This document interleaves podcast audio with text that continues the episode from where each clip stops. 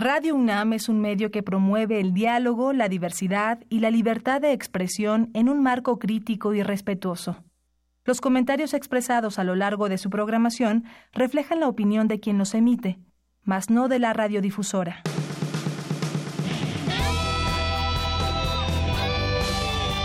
Prisma RU. Relatamos al mundo.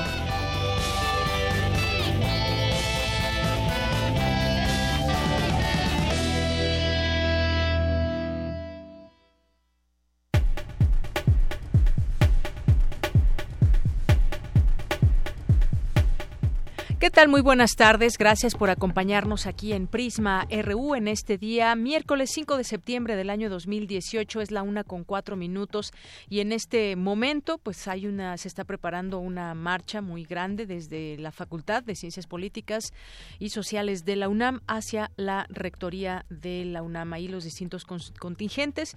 Ya hay imágenes al respecto de este tema que se están transmitiendo en distintos medios de comunicación.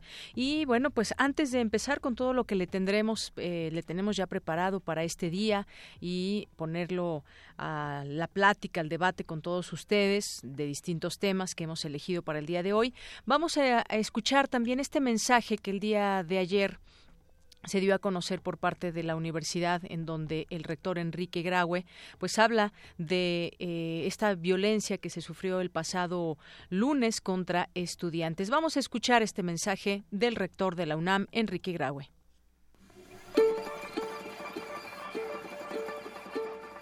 Mensaje del rector de la Universidad Nacional Autónoma de México, Enrique Graue Vigers, a la comunidad universitaria. El día de ayer, Alrededor de las 14.30 horas, grupos de individuos organizados atracaron en forma arteria y brutal a estudiantes de la UNAM que se manifestaban en forma pacífica en la explanada de rectoría. Como resultado de esta agresión, un grupo de estudiantes resultó con traumatismos menores y dos de ellos con lesiones severas, por lo que fueron trasladados al Instituto Mexicano del Seguro Social para su atención especializada. En ambos casos, las lesiones que les fueron infringidas ponen en riesgo su vida y aunque ya han sido intervenidos y están estables, su estado es grave y se encuentran bajo observación médica. La comunidad universitaria se encuentra consternada por su salud, agraviada por estos actos e indignada ante los acontecimientos del día de ayer. Las denuncias de los hechos ya fueron presentadas a la Procuraduría y se procederá sin miramientos ante quienes resulten responsables de estos actos.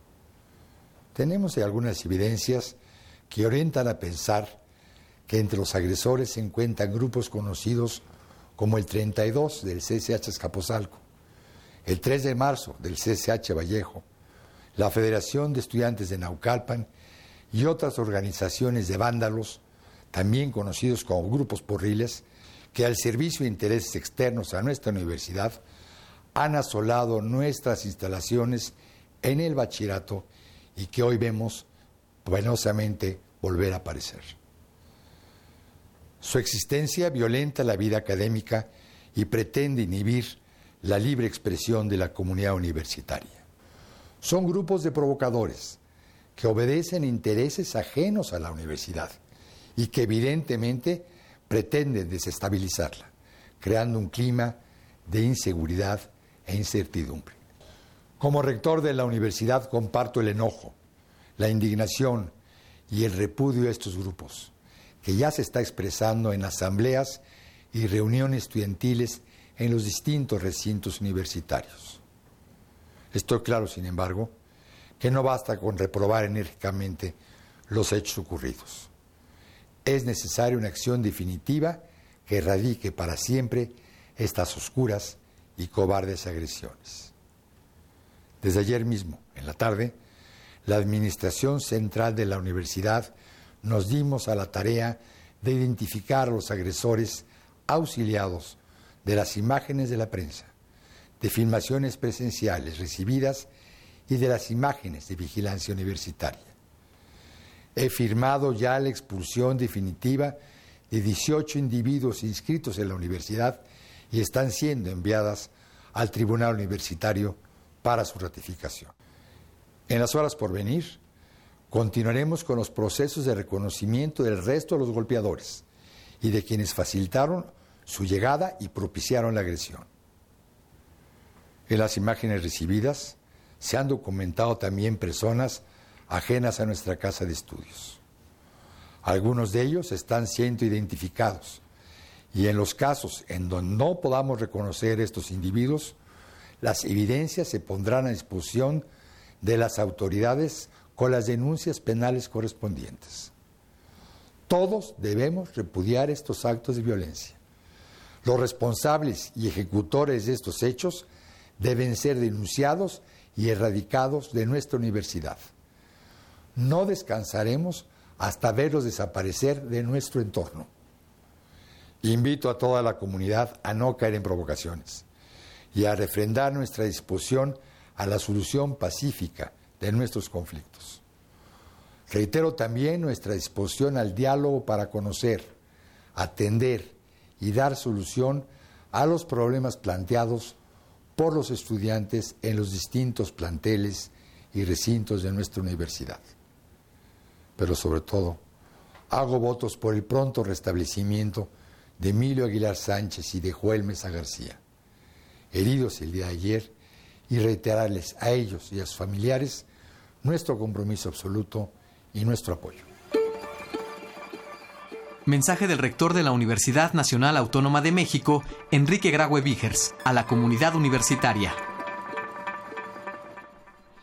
Bien, pues es así como eh, se da pie a este a este mensaje del rector. Y en ese momento pues ya arrancó la marcha desde ciencias políticas que va hacia la rectoría de la UNAM. Pues bueno, hay el rechazo claro de esta marcha que tiene una sola voz y es marchar en contra de la violencia en la UNAM y bueno, pues lo que decía en este mensaje el rector, identificar a los agresores, no caer en provocaciones. Todos queremos una solución pacífica a los conflictos, en este caso este que se suscitó el pasado lunes, donde de manera pacífica se estaban manifestando estudiantes de CCH y bueno, pues un grupo ajeno a los estudiantes irrumpió y eh, atacó a estudiantes. Estamos al pendiente, seguimos atentos a lo que suceda desde nuestra universidad y desde aquí el rechazo a la violencia. Bien, además de esto, vamos a tener también el día de hoy eh, una mesa de análisis o de debate con jóvenes, jóvenes de la generación de los millennials, pero también vamos a hacer un repaso muy rápido de estas generaciones, por qué se llaman así, a cuál pertenecemos y cuáles son las características que más o menos podemos englobar en cada una de estas generaciones. Yo creo que sería muy muy peligroso generalizar, pero hablaremos de estas de estas generaciones, porque son llamadas así.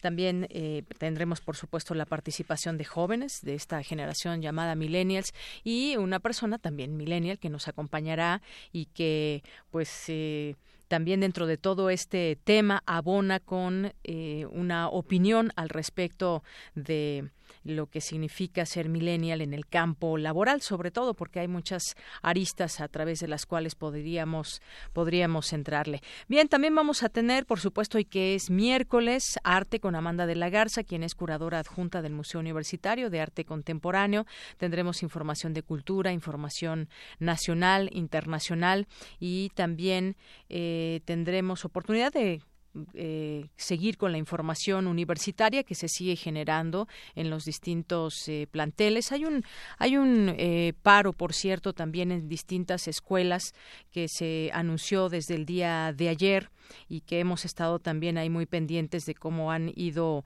sumándose los distintos grupos de estudiantes y bueno pues entre ellos están porque bueno pues para podérselos comentar a todos ustedes, leerlos. Está pues la Facultad de eh, Filosofía, la Facultad de Ciencias Políticas, la Facultad de Química.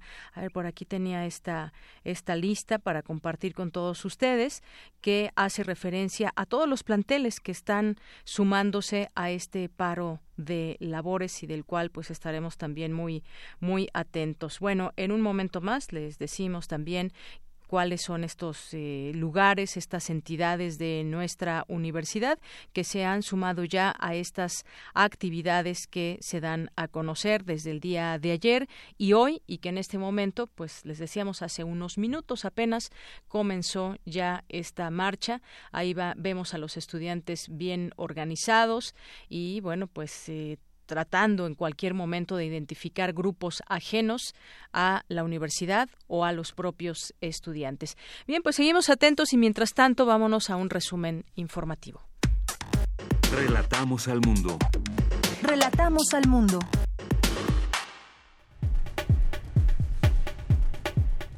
A través de una conferencia, la eh, investigadora Marcela Lagarde habló sobre Lagarde habló sobre los feminismos e interdisciplina en México y América Latina para conocer los detalles. En unos momentos más, Virginia Sánchez nos tendrá los detalles. Y en la UNAM analizan las implicaciones de los avances en la biología y la medicina respecto a la dignidad del ser humano. Más adelante, mi compañera Dulce García nos tendrá la información. La hiperpaternidad es un estilo de crianza en la que los padres pretenden el control total de sus hijos y al mismo tiempo los sobreprotegen, explica una especialista de la UNAM y mi compañera Cristina Godínez nos tendrá los detalles. Presentan en el Museo del Estanquillo la exposición temporal Actuamos como caballeros o como lo que somos, el humor en el cine mexicano. En unos minutos, Cindy Pérez Ramírez con la información.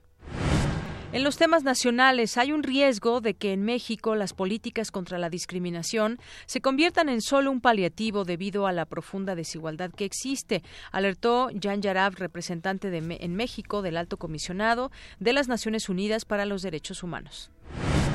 El presidente electo, Andrés Manuel López Obrador, alista la presentación de la iniciativa que permitirá crear la Secretaría de Seguridad Pública Federal que se apoye más en, la, en labores de inteligencia y coadyuve la procuración del delito la procuración contra el delito, más bien. La Suprema Corte de Justicia de la Nación reconoció la competencia de la Comisión de Derechos Humanos del Distrito Federal para definir violaciones graves a los derechos humanos.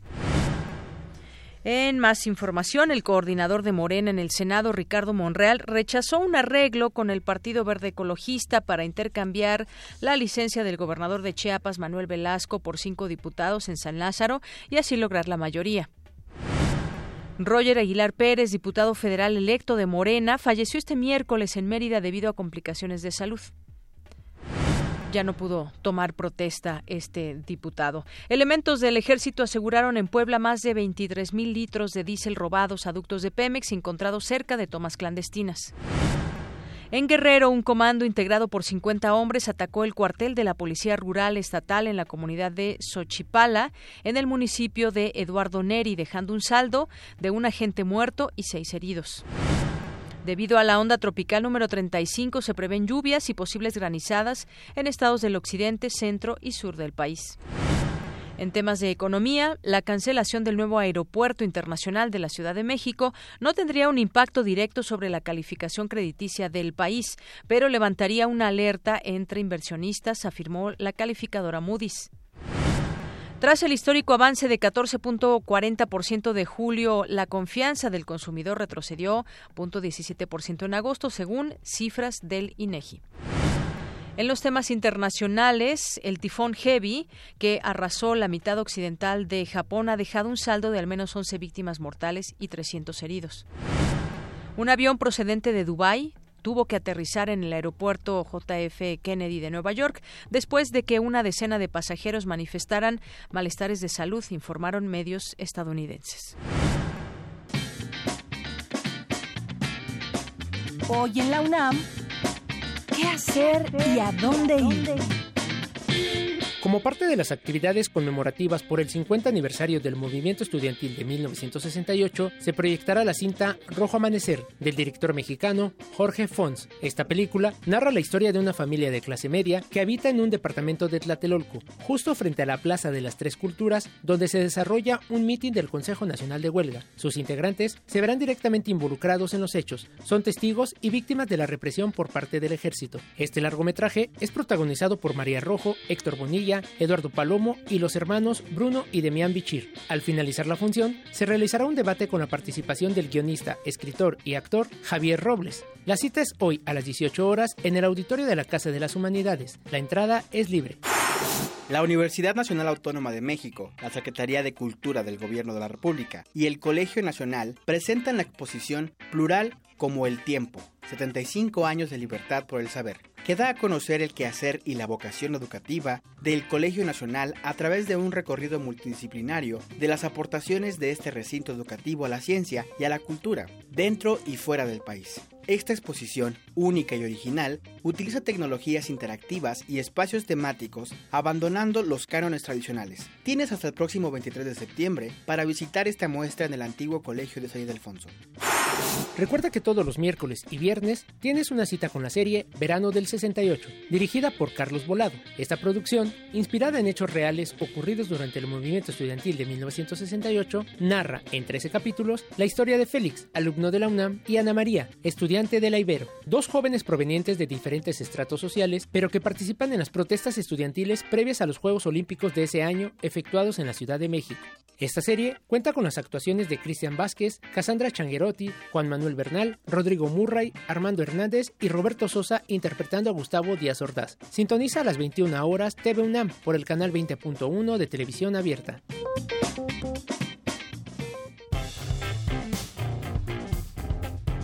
Campus RU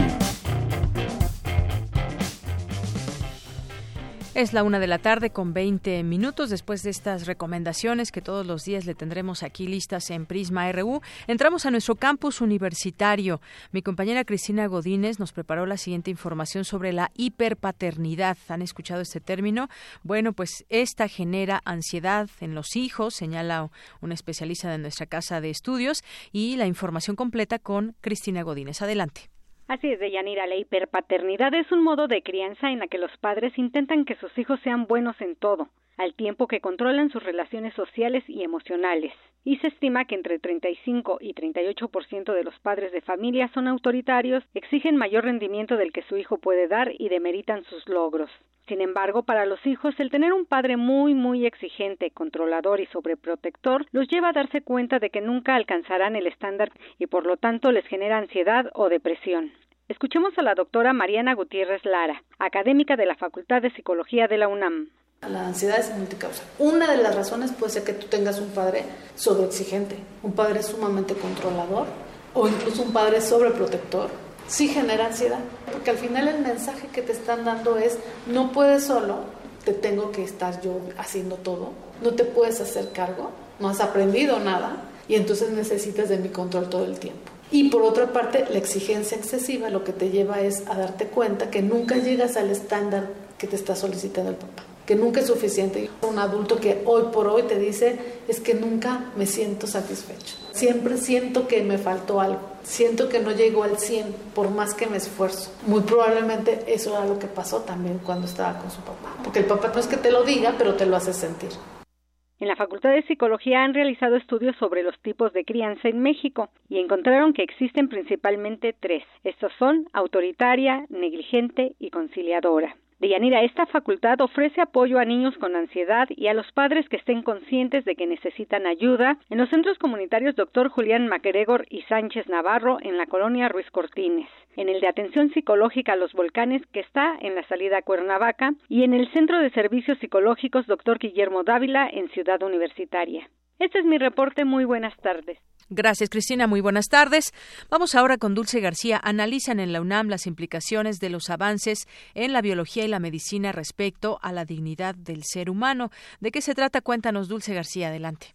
Deyanira, muy buenas tardes a ti al auditorio de Prisma RU. Al presentar el libro Bioética y Derechos Humanos, el doctor Manuel Ruiz de Chávez, coordinador de la obra y comisionado nacional de bioética, dijo que los avances alcanzados en las ciencias y las tecnologías de la vida y de la salud han puesto importantes cambios sociales y nuevos problemas éticos, por lo cual la Comisión Nacional de Bioética promueve la deliberación interdisciplinaria de estos desarrollos como un proceso permanente con el objetivo de establecer pautas y criterios que contribuyan al fortalecimiento del marco jurídico nacional en materia de salud y derechos humanos. La obra que dejamos a su disposición hoy constituye un testimonio de vitalidad del pensamiento bioético como saber teórico y práctico para establecer pautas y lineamientos que contribuyan a orientar el quehacer de los profesionales de la salud a la luz de principios y valores éticos, con un enfoque interdisciplinario, plural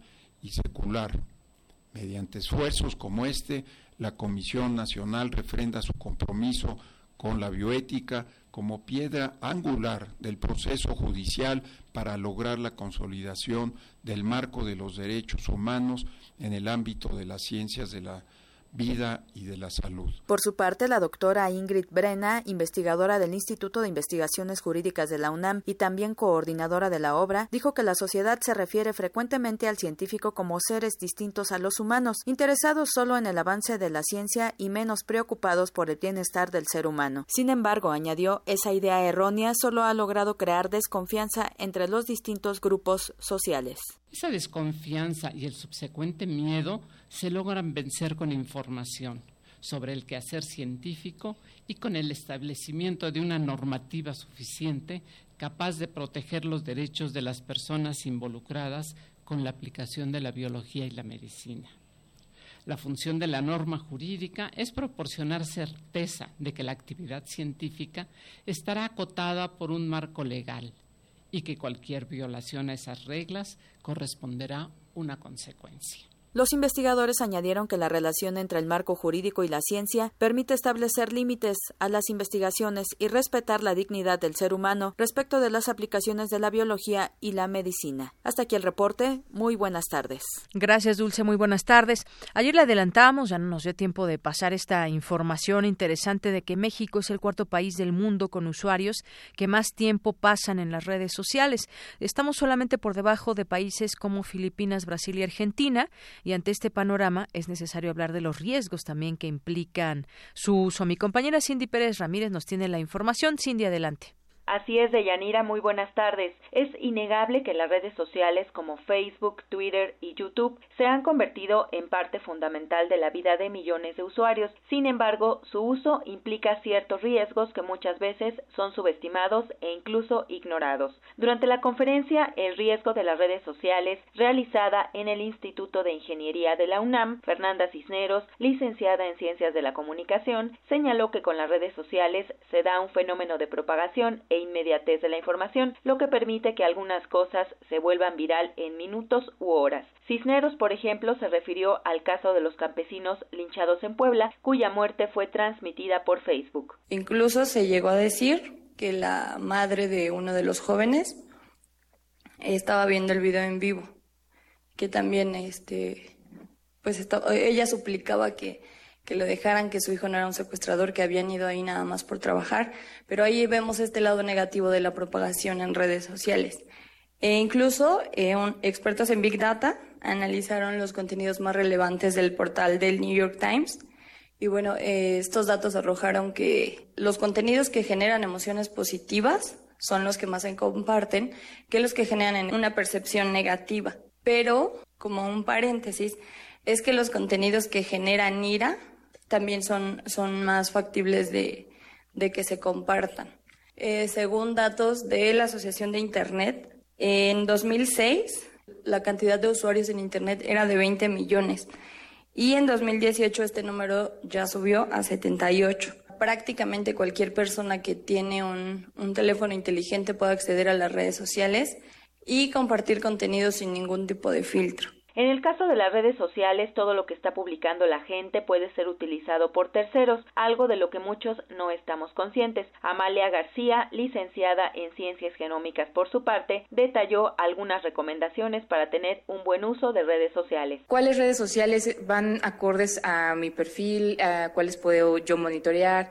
¿En cuáles puedo tener el control? No necesitamos estar en todas las redes sociales. También una de las cosas es no mezclar el trabajo con, con la parte familiar. Entonces, podemos eh, en Facebook separar eh, los controles y entonces tener un grupo en el cual está todas las personas del trabajo o, el público en general o tenemos a la familia y entonces a cada uno lo vamos situando en estos, en estos bloques y así podemos mostrar qué información queremos que sea pública y que todo el mundo pueda pueda conocerla o qué queremos que sea privado. Eh, otra de las cosas que tenemos que hacer es utilizar contraseñas seguras.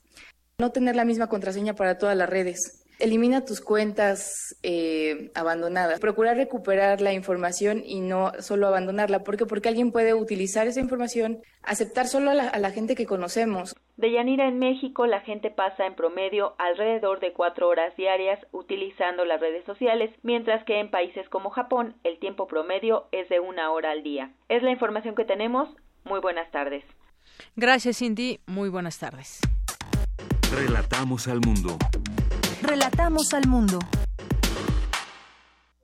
Queremos escuchar tu voz. Nuestro teléfono en cabina es 55 36 43 39. Porque tu opinión es importante, síguenos en nuestras redes sociales, en Facebook como Prisma RU y en Twitter como arroba PrismaRU. Bien, algunas, algunas informaciones también que queremos compartir con ustedes en el ámbito nacional eh, son las siguientes. El presidente, un presidente Enrique Peña Nieto, espera que el nuevo aeropuerto internacional de la Ciudad de México entre en operaciones el siguiente sexenio. Guarda esa esperanza, tiene esa expectativa y, bueno, pues como parte de su sexto informe de gobierno, afirmó eh, hace unos días esto, de que de seguir el proyecto proyecto de hace dos días eh, de seguir el nuevo aeropuerto, el nuevo proyecto del nuevo aeropuerto, iniciaría operaciones en el sexenio del siguiente presidente. El equipo del presidente electo, por su parte, realizará, como sabemos, una consulta en octubre para determinar la situación de este nuevo aeropuerto, dónde es que lo quiere la gente, lo quiere en el lugar donde está o no, y en qué vamos a basar nosotros también como ciudadanos nuestra nuestra respuesta ante esta pregunta. Bueno, por último, también el presidente destacó el impulso de la inversión para la construcción y rehabilitación de carreteras. Y bueno, lo que había venido diciendo a través de videos, a través de este mensaje, en donde ante muchos miles de invitados, pues se dio esta, eh, este tema de pasar por los distintos ejes que, que dio a conocer en su discurso. Bueno, esto por una parte. Por la otra también, ya en las eh, cosas que vendrán en el nuevo gobierno, el presidente electo presentará una iniciativa para la creación de una supersecretaría de seguridad.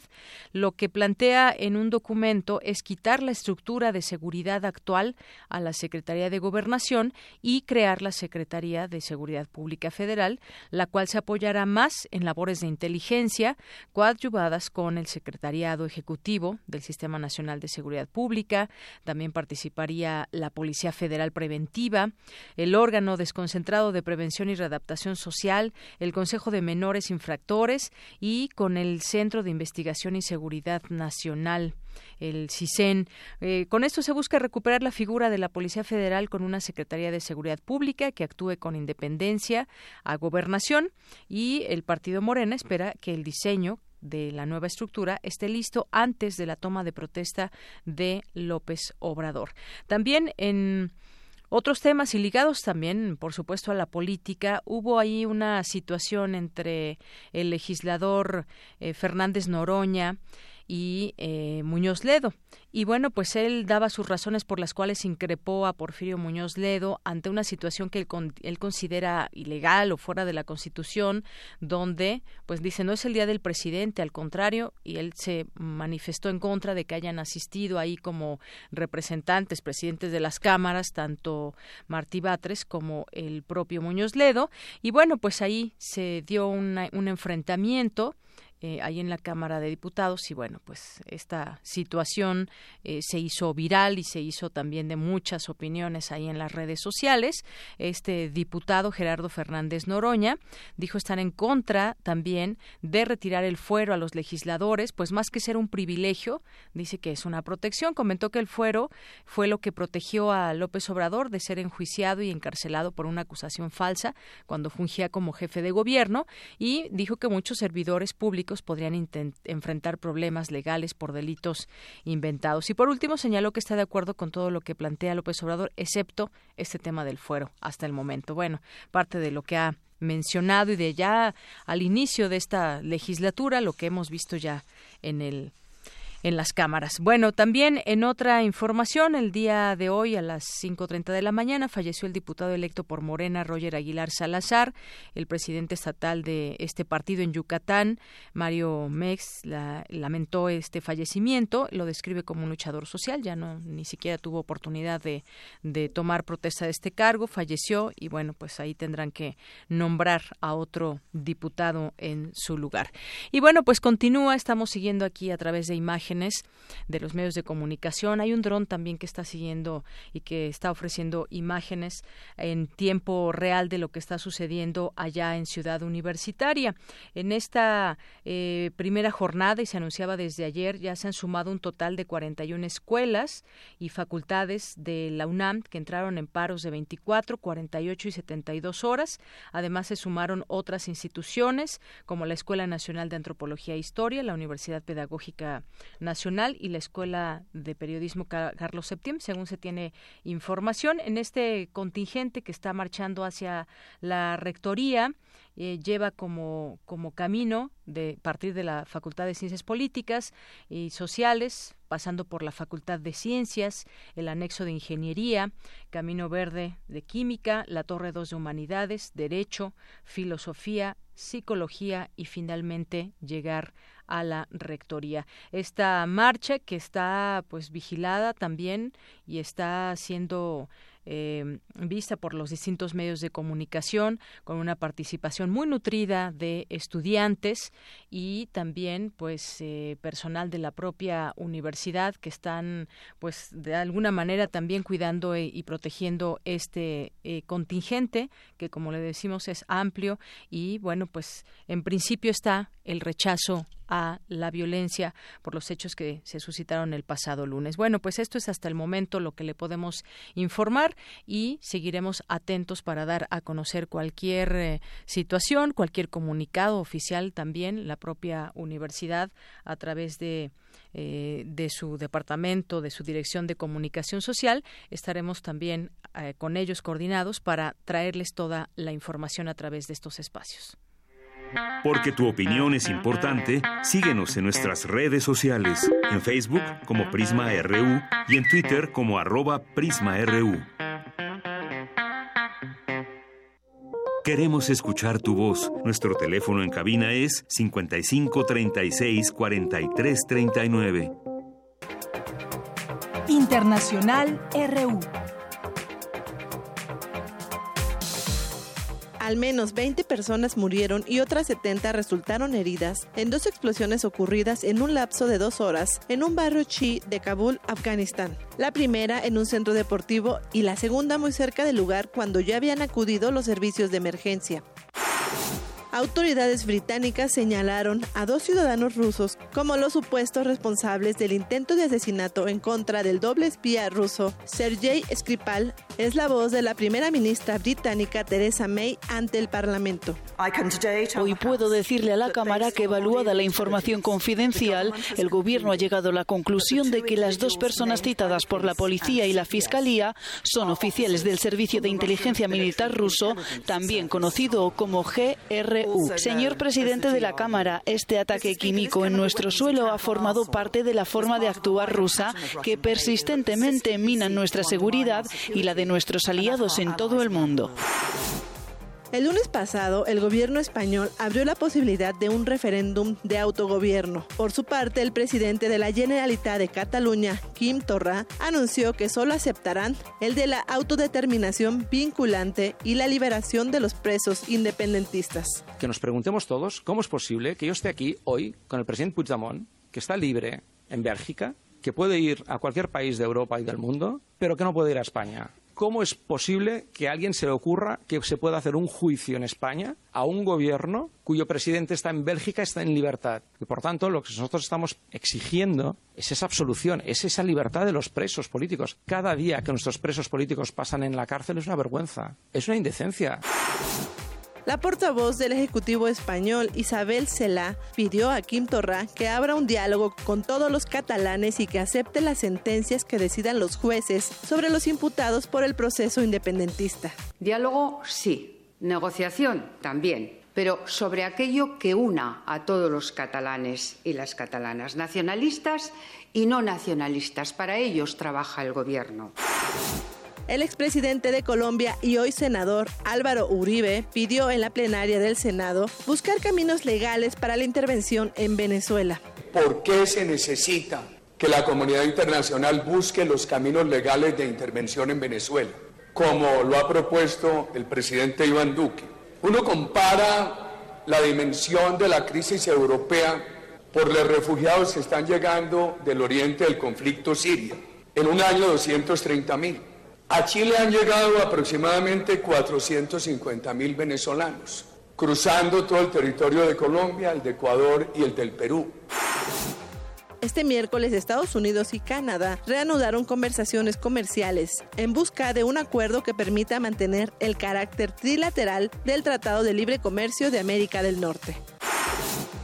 Con audios de Telesur, las breves internacionales con Ruth Salazar. Queremos escuchar tu voz. Nuestro teléfono en cabina es 55 36 43 39.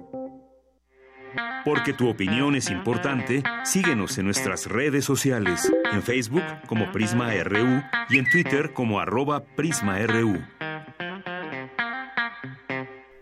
Continuamos una de la tarde con 39 minutos. En unos momentos más estaremos platicando. Esperamos, estamos tratando de comunicarnos con Amanda de la, de la Garza, curadora adjunta del MOAC, hoy que es miércoles, miércoles de arte, para que nos hable de alguna exposición, de algún tema que siempre nos platica y nos trae en este espacio. Por lo pronto también, pues muchas de las actividades que también siguen en la UNAM, se da a conocer también esta información de la investigación que se llevan a cabo en los distintos laboratorios y todo lo, todo lo que genera nuestra universidad todos los días, todos los días del año prácticamente. Bueno, pues investigadores de la UNAM estudiaron la saliva del pulpo rojo y lograron separar algunos de sus componentes en los que encontraron agentes que puedan ayudar contra la enfermedad del Alzheimer, esta enfermedad de la memoria. Y bueno, pues se dice esta nota que les leo del portal. Sin embargo, imaginen que estamos en un documental eh, entre las entre las algas o las rocas del suelo marino nos encontramos con un pulpo rojo, capaz de reconocer los ojos y las pautas, eh, las pautas nadadoras de la jaiba azul. Con un débil, perdón, hábil movimiento, eh, lo atrapa e inyecta su saliva, que la paraliza en segundos. Entonces, el octópodo la sujeta firmemente durante 20 minutos en espera de que las eh, proteasas, las enzimas que fragmentan las proteínas, desintegren el interior de su presa favorita para deglutirla. Bueno, pues ¿qué tiene esa saliva que la hace tan potente y destructiva? ¿Podría usarse para algún fin menos asesino? Eso es lo que durante cuatro años han estudiado investigadores de la UNAM, logrando finalmente separar algunos de sus componentes y encontrar de este modo agentes contra la enfermedad enfermedad del Alzheimer. Bueno, pues así, ni más ni menos este tipo de descubrimientos que se hacen por parte de investigadores de la UNAM. ¿Y ahora qué puede hacerse para prevenir el Alzheimer? Pues muchas cosas, pero también hay este descubrimiento por parte de investigadores. Bien, pues continuamos, ya está lista Amanda de la Garza. Colaboradores RU. RU. Arte. Arte. Muy querida Amanda de la Garza, gracias por estar en este espacio, nuestra colaboradora de arte los días miércoles y hoy en este 5 de septiembre. Te saludo con mucho gusto, muy buenas tardes. Hola, ¿qué tal, Deyanira? Pues un gusto estar de nuevo con ustedes. Eh, pues eh, en la colaboración de hoy eh, me gustaría hablar pues sobre una de las noticias que ha simbrado al mundo de la cultura a nivel internacional, que es el incendio del Museo Nacional de Brasil. Eh, el Museo Nacional de Brasil es uno de los primeros museos en América. Eh, era la casa eh, de la familia real portuguesa y bueno alberga colecciones o albergaba colecciones de muy distinto tipo arqueológicas etruscas también egipcias también colecciones botánicas de archivo eh, pero sobre todo guardaba eh, los rastros eh, materiales, la cultura material de pueblos eh, amerindios desaparecidos, es decir, de los pueblos que fueron exterminados por la colonización. Es decir, precisamente es el Museo Colonial el que albergaba, digamos, estos restos y ahora están pues perdidos en, en las llamas, digamos, del fuego. Eh, y en ese sentido es que pues es una pérdida, como todos sabemos, de un patrimonio eh, cultural e histórico eh, acuñado por, varios siglos eh, y, y, que bueno se ha perdido a partir del incendio. Sin embargo, estas tragedias normalmente lo que convocan es a una reflexión de qué es lo que condujo a no poder responder adecuadamente a esta, a esta tragedia o a por qué ocurrieron, ¿no? Se sabe, por ejemplo, ha sido publicado ampliamente en los diarios eh, como el recorte eh, que tuvo el Museo Nacional de Brasil y en general la cultura en, Brasil en los últimos años ha sido brutal, ¿no? Hay eh, incluso algunos artículos que reportan que el presupuesto para lavar autos eh, de los diputados en Brasil eh, superaba tres veces el presupuesto anual del Museo Nacional de Brasil. Es cuando, digamos, después de estas tragedias que eh, nos ponemos a revisar qué es lo que está pasando con la cultura y por qué la cultura en gran medida siempre siempre resulta afectada en los recortes presupuestales, en las políticas de supuesta austeridad y en ese sentido, bueno, en México debemos eh, tener muchísimo cuidado en el sentido de que eh, somos uno de los países con mayor cantidad de museos, con un patrimonio eh, enorme resguardado en estas instituciones para que no ocurran o podamos prevenir en la medida de lo posible estas tragedias. hay una entrevista que leí hace poco Ah, con un antropólogo muy importante en Brasil que se llama Viveiros de Castro, que es el fundador de, bueno, del, perspectivismo eh, eh, indígena, eh, es decir, en donde ha trabajado mucho sobre los grupos indígenas de la Amazonia en, en Brasil. Y a él, digamos, en este momento de rabia decía que el museo en ruinas debe funcionar como un memento mori de la destrucción eh, eh, de la destrucción de un patrimonio y de lo que los gobiernos le han hecho a este patrimonio y a la historia de Brasil.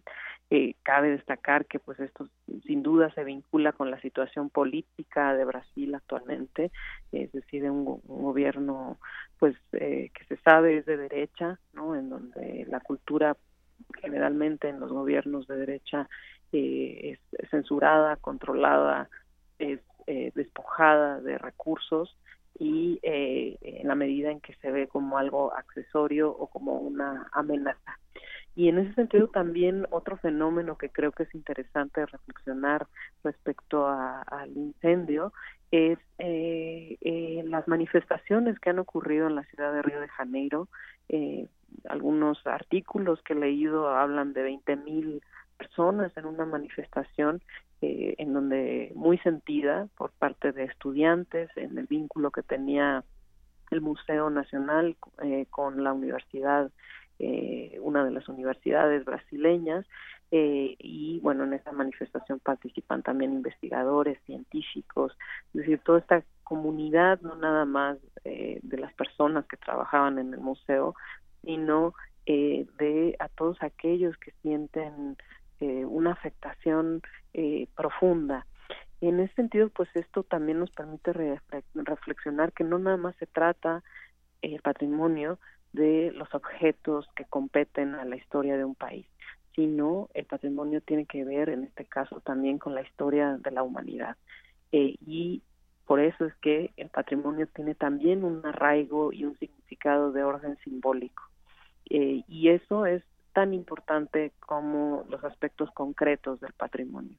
En ese sentido, bueno, es, algo que, que también en cada lugar tiene, tiene características específicas. Por ejemplo, en México el patrimonio arqueológico es este, pues un, un tipo de patrimonio que tiene un significado muy profundo para nuestra historia y para la identidad de lo que significa, digamos, el país y, eh, y sí, efectivamente, eh, el peligro al que están al que está sujeto el patrimonio pues es, es mucho eh, desde este ámbito de los recortes hasta digamos también la destrucción que a lo largo digamos de, muchos siglos eh, y de las guerras en el siglo XX ha sufrido eh, el patrimonio en diferentes países por ejemplo lo que sabemos la destrucción de los budas en Afganistán por los talibanes eh, y eh, en ese sentido es muy sintomático y tal vez eh, condensa,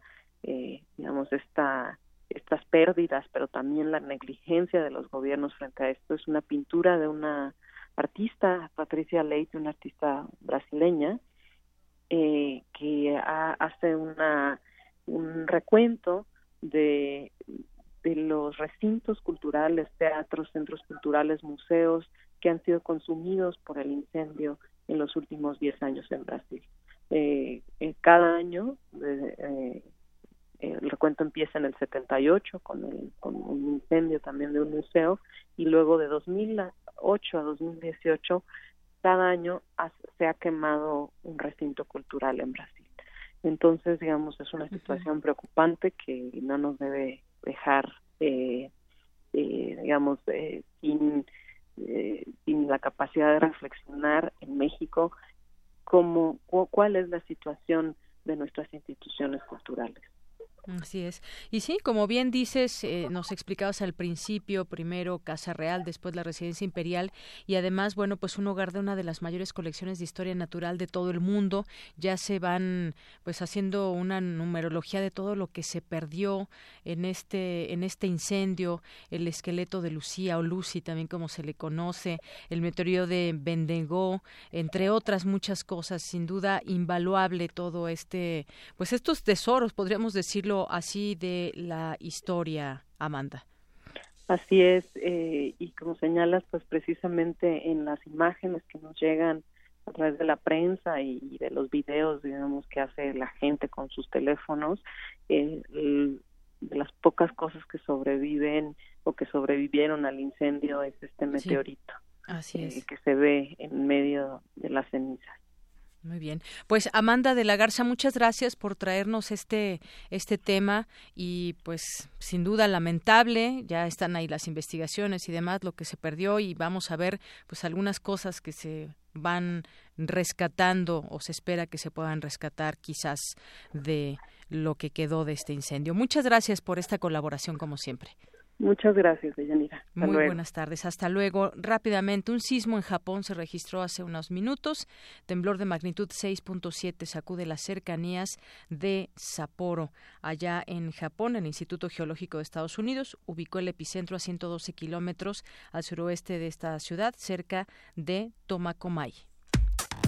Relatamos al mundo. Relatamos al mundo.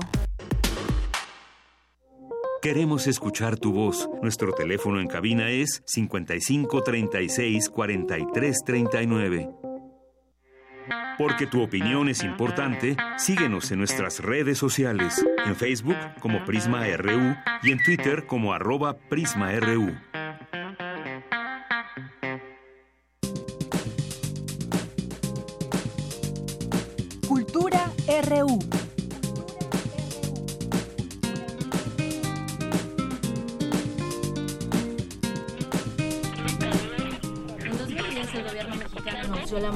Supuestos sicarios armados hasta los dientes. Pero en realidad se trataba de dos alumnos de excelencia del TEC de Monterrey. Deyanira, muy buenas tardes. muy buenas tardes. Y a todo el auditorio que nos escucha a través de la frecuencia de Radio UNAM. Gracias, Tamara. Pues ya estamos en la sección de cultura. Así es, Deyanira. Bueno, pues entramos a esta sección así, con, con este dato, porque hoy hablamos, vamos a hablar de un trabajo cinematográfico que recopila lo sucedido el 19 de marzo de 2010 en el TEC de Monterrey, en la ciudad de Nuevo León. En nuestra cabina nos acompañan Alberto Arnaut, él es director, y también Eric García, él es productor, ambos del documental Hasta los Dientes. Alberto, Eric, bienvenidos a este espacio. Muchas gracias por invitarnos. Muchísimas gracias por venir a, la cabina. El próximo viernes llega a las salas cinematográficas este documental, una ópera prima Eh, ¿Con quién iniciamos para que nos cuenten la historia de este documental? ¿Contigo, Alberto? Sí, eh, Hasta los dientes cuenta la historia de Javier Francisco Arredondo Verdugo y Jorge Antonio Mercado Alonso, dos estudiantes del Tecnológico de Monterrey, dos estudiantes de excelencia. Uno de ellos estaba a punto de terminar su posgrado en mecatrónica con apenas 24 años de edad que fueron brutalmente asesinados por el ejército adentro de su institución eh, después de un enfrentamiento entre el ejército y un grupo de sicarios presuntamente pertenecientes al grupo de los Zetas.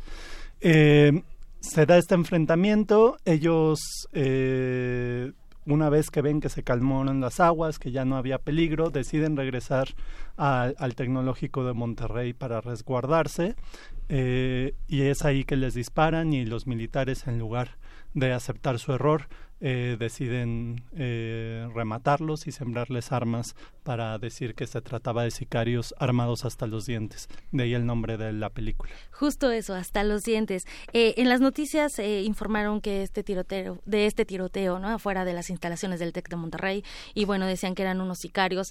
Y después de dos noches en el CEMEFO, de no conocer, de no saber, de no, de no saber su paradero, pues se enteran que son estos dos estudiantes que además de excelencia. Eh, Alberto, ¿cómo, ¿cómo llegas a, a, este documental? ¿Cómo llegas a esta historia? Eh, ¿Cuál es este proceso para, para filmar? ¿Por qué?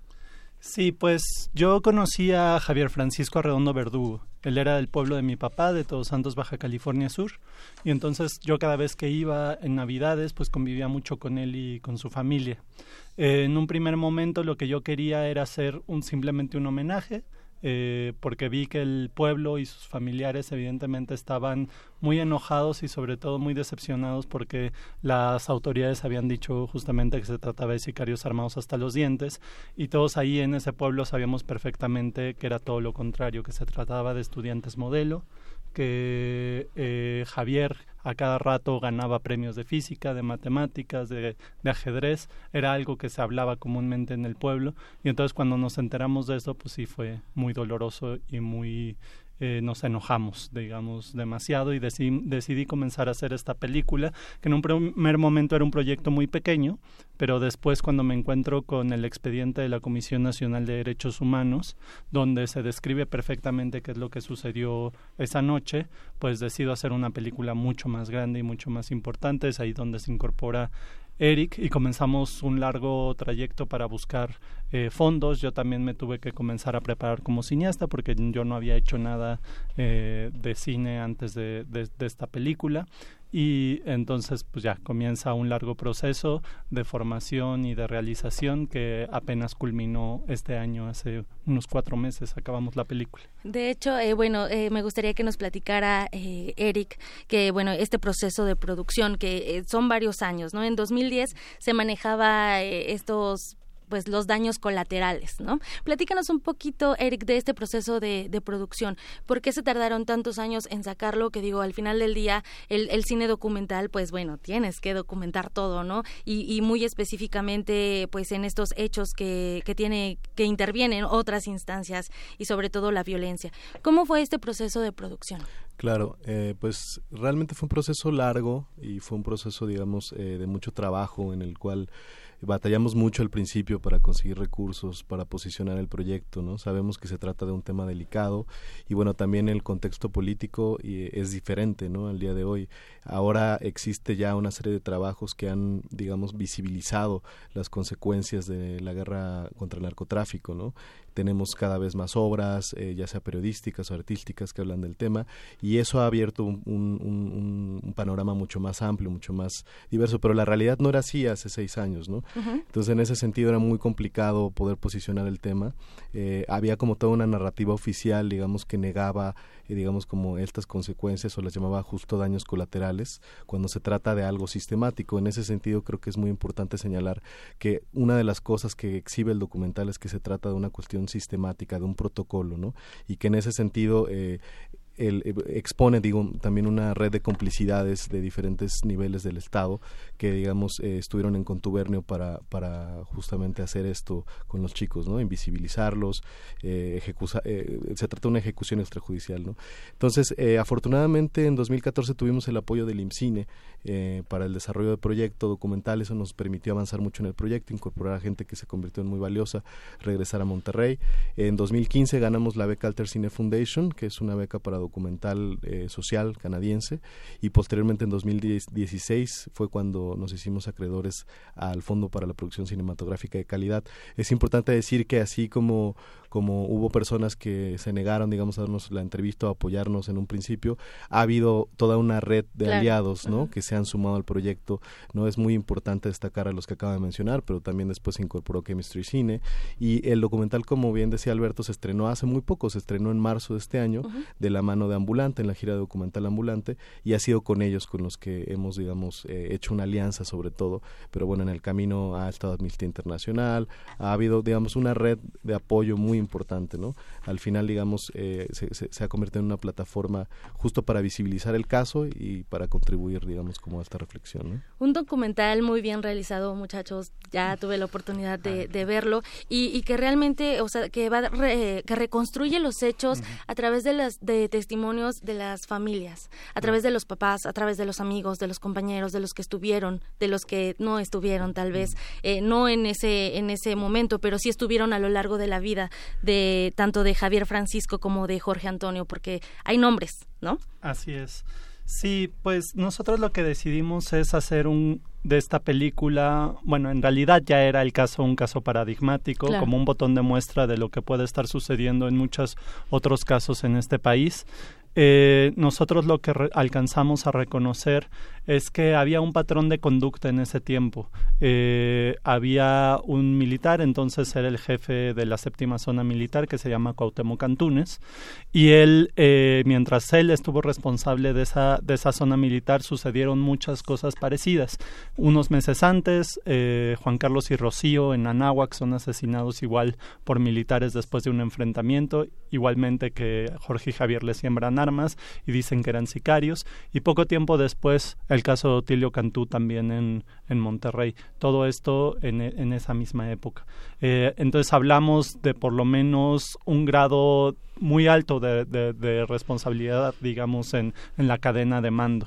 este, pero no solo él, también es la irresponsabilidad de quienes decidieron en su momento sacar al ejército en las calles sin que éste tuviera la preparación para realizar actividades de seguridad pública.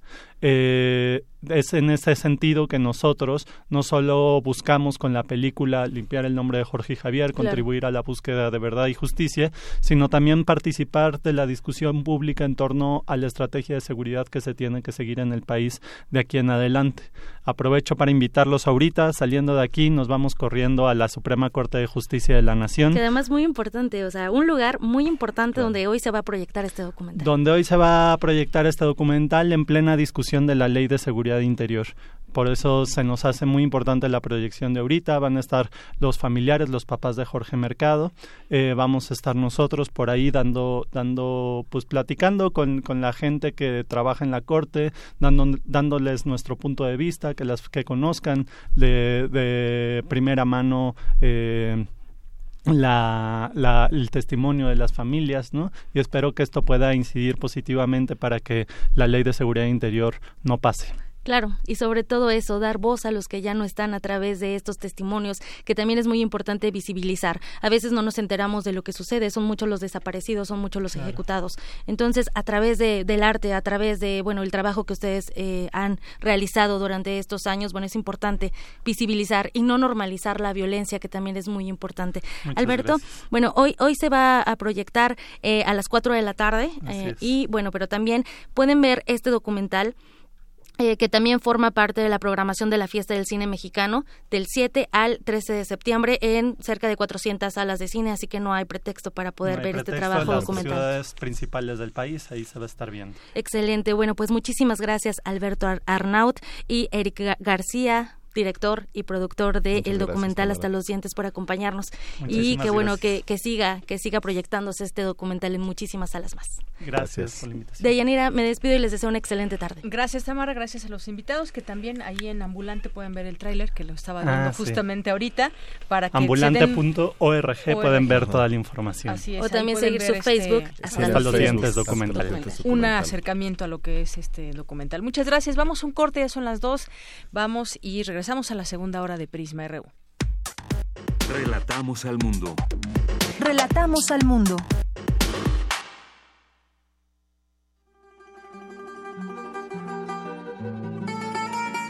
De Alcorcón a los Balcanes. De Cabo Verde a la India. Se parte de este viaje por la música del mundo. Mundofonías. Expedición de Araceli Zigane y Juan Antonio Vázquez. Sábados a las 18 horas por el 96.1 de FM. Radio UNAM. Experiencia sonora.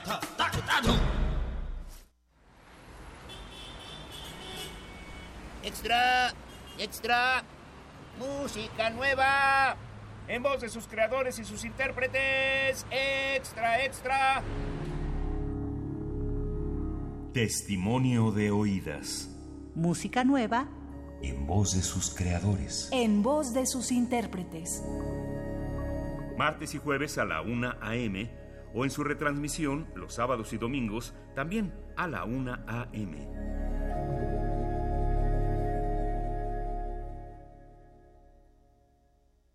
dos, tres, ¡oh!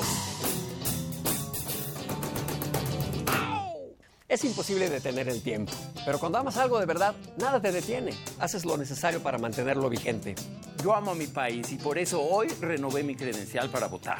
Si tu credencial para votar tiene un 18 en la parte de atrás o la vigencia que está al frente dice 2018, tienes que renovarla, porque a partir del próximo primero de enero ya no será vigente. Porque mi país me importa, voy a seguir siendo parte de las decisiones importantes de México. INE.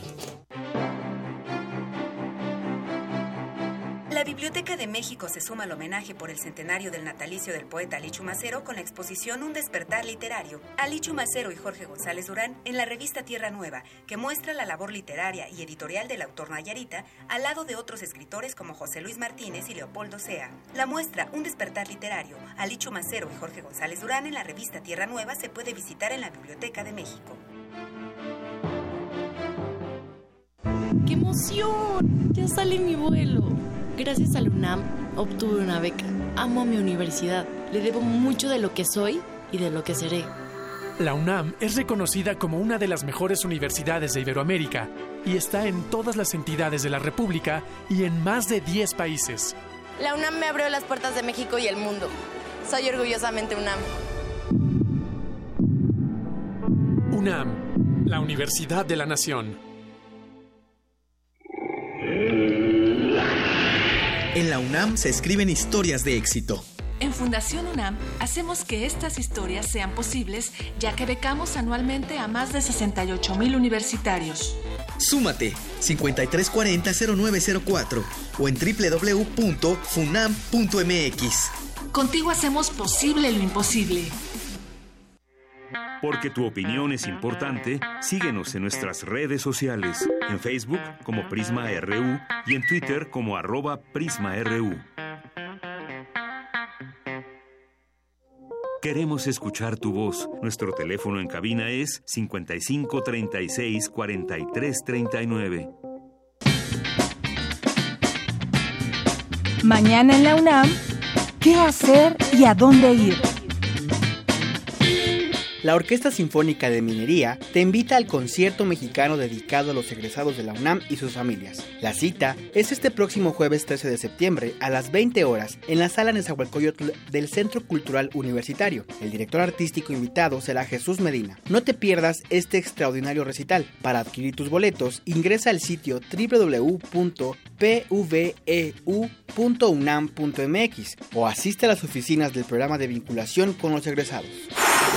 Si te interesa conocer y aprender la edición de libros, te invitamos al taller El proceso creativo y la edición, libros infantiles y juveniles, impartido por Rodolfo Fonseca, poeta mexicano que ha realizado varias ediciones críticas recopilando a grandes poetas como Sor Juana Inés de la Cruz, además de llevar a cabo una labor de difusión de la poesía dentro de la literatura infantil y juvenil. Este curso, donde podrás adquirir las herramientas para la formación del editor humanista para la creación editorial, se llevará a cabo todos los martes de 17 a 20 horas del 11 de septiembre al 30 de octubre para mayores informes, asiste directamente a la Casa Universitaria del Libro, ubicada en calle Orizaba número 24, Polonia, Roma Norte.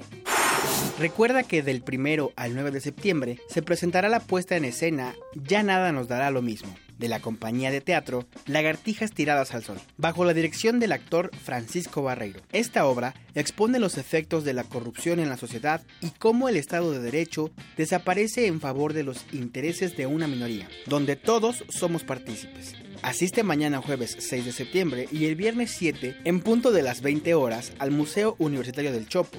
La entrada general es de 100 pesos, con descuento especial a estudiantes y maestros de la UNAM. Bien, continuamos. Gracias por continuar en esta segunda hora de Prisma RU. Vamos en unos minutos más a entrar a nuestra mesa de millennials y todo lo que tiene que ver con esta generación, pero no sin dejar de hablar de también de las otras generaciones, cómo es que, por qué se definen así. Y bueno, también mandar saludos, por supuesto, a la gente que nos está escuchando y se hace presente a través de alguna de nuestras vías de comunicación por el teléfono al 5536-4339, a través de Prisma RU en Facebook o en arroba Prisma RU en nuestra red social de Twitter.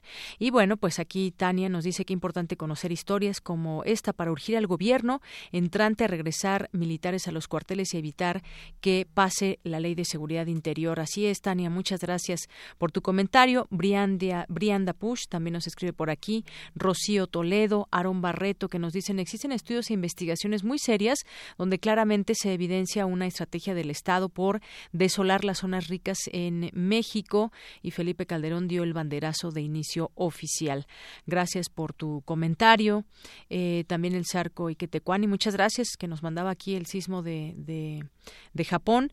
Eh, también nos escribe por aquí Tlatelolco TV, Gervasio, Editorial Enequel, también ya de nuestros radioescuchas siempre presentes, Mario Humberto, eh, también el Sarviquetecuani, de nueva cuenta por aquí, ya Lima también, Alel 3, nos escribe por aquí José Luis Sánchez, que nos manda eh, saludos, el ambiente universitario dice se calienta al haber paros, convocatoria, megamarcha en CEU, muchas gracias, estamos ahí pendientes, José Luis, eh, reportes y quejas CDMX, Cultura UNAM, también un saludo a nuestros amigos de Cultura UNAM, Alex Tímico también, Filmoteca UNAM, Cursos y Filmoteca UNAM, Francisco Javier, nos escuchamos en un momento, ya nos estás escuchando, Francisco Javier, Diogenito y todas las personas que se sumen aquí con nosotros. Bueno, pues tenemos, tenemos regalos y ahora pues a petición por aquí de todos nuestros amigos tuiteros, pues pónganse pilas si es que quieren ir. Tenemos un, dos pases dobles para irse al cine, al tour de cine francés y tenemos dos por Twitter, dos por teléfono y dos por Twitter. El teléfono 5536-4339 y tenemos dos, dos pases dobles para el cine de tour francés a las dos primeras personas que nos escriban su nombre completo a través de Twitter y las dos primeras personas que nos llamen al teléfono que les acabo de dar. Bien, pues continuamos ahora con nuestra cápsula de el 68, estas cápsulas que le estamos ofreciendo ya de cara a la culminación de este movimiento, bueno, no su culminación, sino aquel 2 de octubre que no se olvida hace 50 años justamente. Y en esta ocasión seguimos presentándoles al periodista José Reveles, él como periodista en ese momento estuvo presente la mañana del 3 de octubre ahí en la Plaza de las Tres Culturas y nos relata esos, eh, esos acontecimientos que él vivió estando ahí. Adelante.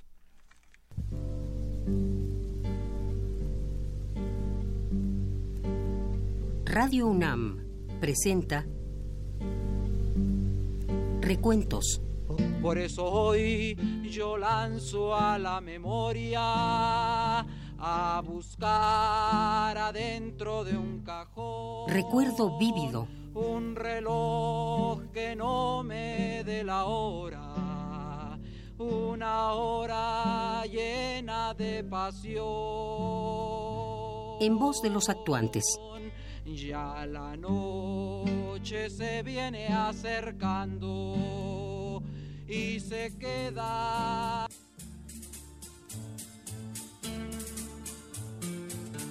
La mañana siguiente todo se encontraba en silencio. La prensa trabajó con normalidad. Quienes no se enteraron de los acontecimientos de la noche anterior en la Plaza de las Tres Culturas, al ver los principales encabezados de la prensa, no pudieron dimensionar la masacre ocurrida la noche del 2 de octubre. De hecho, los eh, encabezados principales del día siguiente, que no podían evitar ser el principal encabezado porque, porque hubo muertos, ¿no? Un número indeterminado de muertos que hasta la fecha ignoramos cuántos fueron. Eh, habló de una agresión, una provocación estudiantil que fue repelida, reprimida por el ejército. El tono de los encabezados al día siguiente fue ese. El ejército se vio obligado a repeler una agresión estudiantil, entonces tuvo, tuvo que actuar a, provocación de los estudiantes. La única excepción más o menos honorable del día 3 de octubre fue, fue el Excelsior, donde Julio Scherer tenía menos de un mes de ser director. O sea, le tocó entrar de director y confrontar este tema tan terrible, ¿no? Entonces la, el encauce Excelsior más o menos fue que el ejército reprimió a una manifestación pacífica estudiantil. Es todo un cambio, son 180 grados. Como periodista, José Reveles había cubierto casi todas las manifestaciones estudiantiles, incluidas a la silenciosa, el 26 de agosto, donde desalojaron el Zócalo capitalino, incluso el bazucazo en la puerta de la preparatoria número uno, atrás del Palacio Nacional. Rebeles se encontraba cansado por cuestiones laborales, por lo cual no asistió al mitin del 2 de octubre. Y cuando voy llegando al periódico me entero, antes de llegar, de lo que había pasado, y lo primero que recibo, la orden que recibo vete a, a, a Tlatelolco ya lo que pasó, pasó, pero ve a ver qué, sigue pasando. Se hizo un cerco absolutamente militar, como nueve y media, y estuvimos ahí como hasta las 12 de la noche. Me topé con un excelente periodista de la época, don Carlos Borbolla, ya, ya falleció. Curiosamente volvimos a coincidir en una ocasión porque fuimos los dos periodistas que publicamos el primer desaparecido de este país, a Epifanio Aviles Rojas. Él lo publicó en Excelsior y yo en Novedades. En esa ocasión nos encontramos y tratamos, él iba en su auto y tratamos de, acercarnos lo más posible y llegamos hasta Manuel González y las calles del Lerdo, o sea, al norte de Tlatelolco, y ya de ahí no pasamos. Nos metieron la bayoneta en el automóvil, aquí no pasa nadie, nos identificamos, pero valió gorro. Entonces ahí nos quedamos, a pesar de que nos querían retirar, pero ahí andamos merodeando por esos lugares, estaba lloviznando y alcanzamos a ver camiones militares de estos de redilas verdes que traen una lona encima, que estaban siendo cargados por, por soldados y no alcanzamos a ver por la distancia, porque estamos hablando de más de una cuadra lejos, ¿no? Viendo nosotros hacia el sur, cómo estaban subiendo bultos, cosas pesadas entre dos eh, soldados, y yo no te puedo asegurar que fueran cuerpos, pero podría ser de los mismos este, implementos que llevaban, no sé, armas, eh, chalecos, fornituras, pero también podían ser, ser cuerpos, ¿no? ¿Qué ocurrió posteriormente? Ah, bueno, la orden que me ha dado mi jefe de información, Héctor Dávalos, fue y no me reportes ni un muerto que no hayas visto y tocado. Así, a esas horas ya había sido limpiada la plaza, recogido cadáveres, este, gente herida y los que no, pues ya se han ido por su propio pie. En la delegación que está eh, exactamente enfrente de Tlatelolco, pasando la Avenida Reforma, vimos 14 cuerpos. En el CEMEFO, en el forense de esa delegación, en el anfiteatro, había 14 cuerpos exactamente.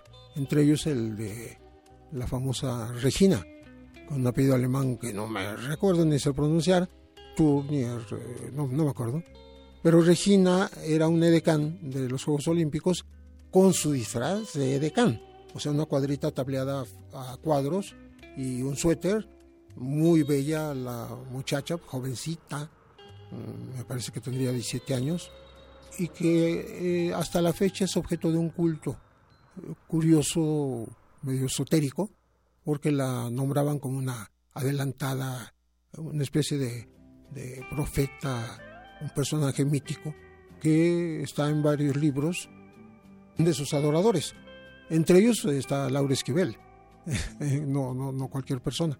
Esta mítica muchacha estaba, parecía que estaba dormida. No, no se le veían así destrozado el rostro como a otros eh, cadáveres que tenían perfectamente sumida la frente con todo y cráneo. ¿Por qué? Porque fueron balas expansivas. Una mujer con dos agujeros muy visibles en el vientre embarazada y algunos menores de edad, pero eran 14, para le contar.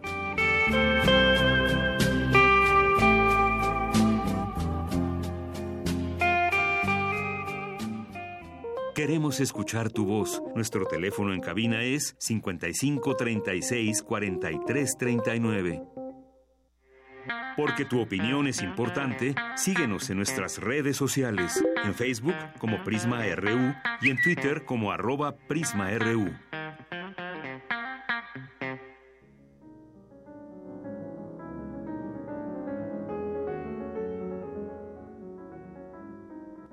Hola, un gusto saludar a la audiencia de Radio UNAM. Yo soy Ricardo Calderón, director general del Centro Nacional de las Artes. ¿Qué tal, Dulce? Gusto saludar a todo tu radioauditorio. Soy Lázaro Bazar y estoy a cargo de la curaduría artística del Festival Internacional de Piano en Blanco y Negro. Mira, Konstantin Lifshitz es un gran pianista que en su momento era la sombra de Kissing, era quien le comía el mandado. Desgraciadamente él metió la pata, se casó e hizo por muchos años a un lado su carrera artística, pero es una gran figura y su matrimonio ya pasó a la historia y ahora ha vuelto por todo lo alto. Es un pianista con una agenda completísima, toca muchísimo en Asia y demás. Y me di cuenta que este año teníamos otro aniversario musical que habíamos pues, reparado muy poco en él en general. Y es que se cumplen 75 años de la muerte de Rachmaninoff, uno de los pilares de la escritura pianística del siglo XX. Con todo y que no sea una escritura contemporánea, es una escritura postromántica, pero lo que nos legó es fundamental. Y vi que, al menos en el tiempo que tengo yo de vida y memoria de lo que se ha hecho en esta ciudad, no se han tocado completos de una sentada todos los preludios de Rachmaninoff, los 24. Hay por ahí otros dos que no figuran como parte de los cuadernos. Entonces invité a Constantina a que viniera a hacer esto porque es uno de los platos fuertes de su repertorio. Así que creo que vamos a tener una versión ejemplar de los 24 preludios. Jueves 6, este jueves, a las 8 de la noche. Bien, pues eh, también los invitamos a esta cápsula que acabamos de escuchar que nos envía nuestra compañera Dulce Wet. Y bueno, pues rápidamente les digo los ganadores que se van a ver, tienen que, venir aquí a Adolfo Prieto 133 para recoger sus pases dobles e irse a la película que ustedes elijan de este cine de tour francés. Y bueno, por Twitter se fueron para Daniel Sarco y Verónica Ortiz Herrera. Nos tienen que, tienen que venir aquí a recogerlos al Departamento de Información. Y por teléfono eh, nos llamaron Socorro Cruz Hernández y Ruth Romero. Así que también tienen que venir a recoger su eh, invitación doble para este cine de tour francés. Y vamos a continuar ya entrando a este tema de la mesa del día de hoy. Mi compañera Dulce García nos preparó la siguiente información. Los millennials se enfrentan a una situación de salarios bajos, falta de seguridad social y otras prestaciones solo los millennials. La situación se debe analizar porque ellos representan el 24% de la población mundial. Mi compañera Dulce García nos tiene información al respecto. Escuchemos.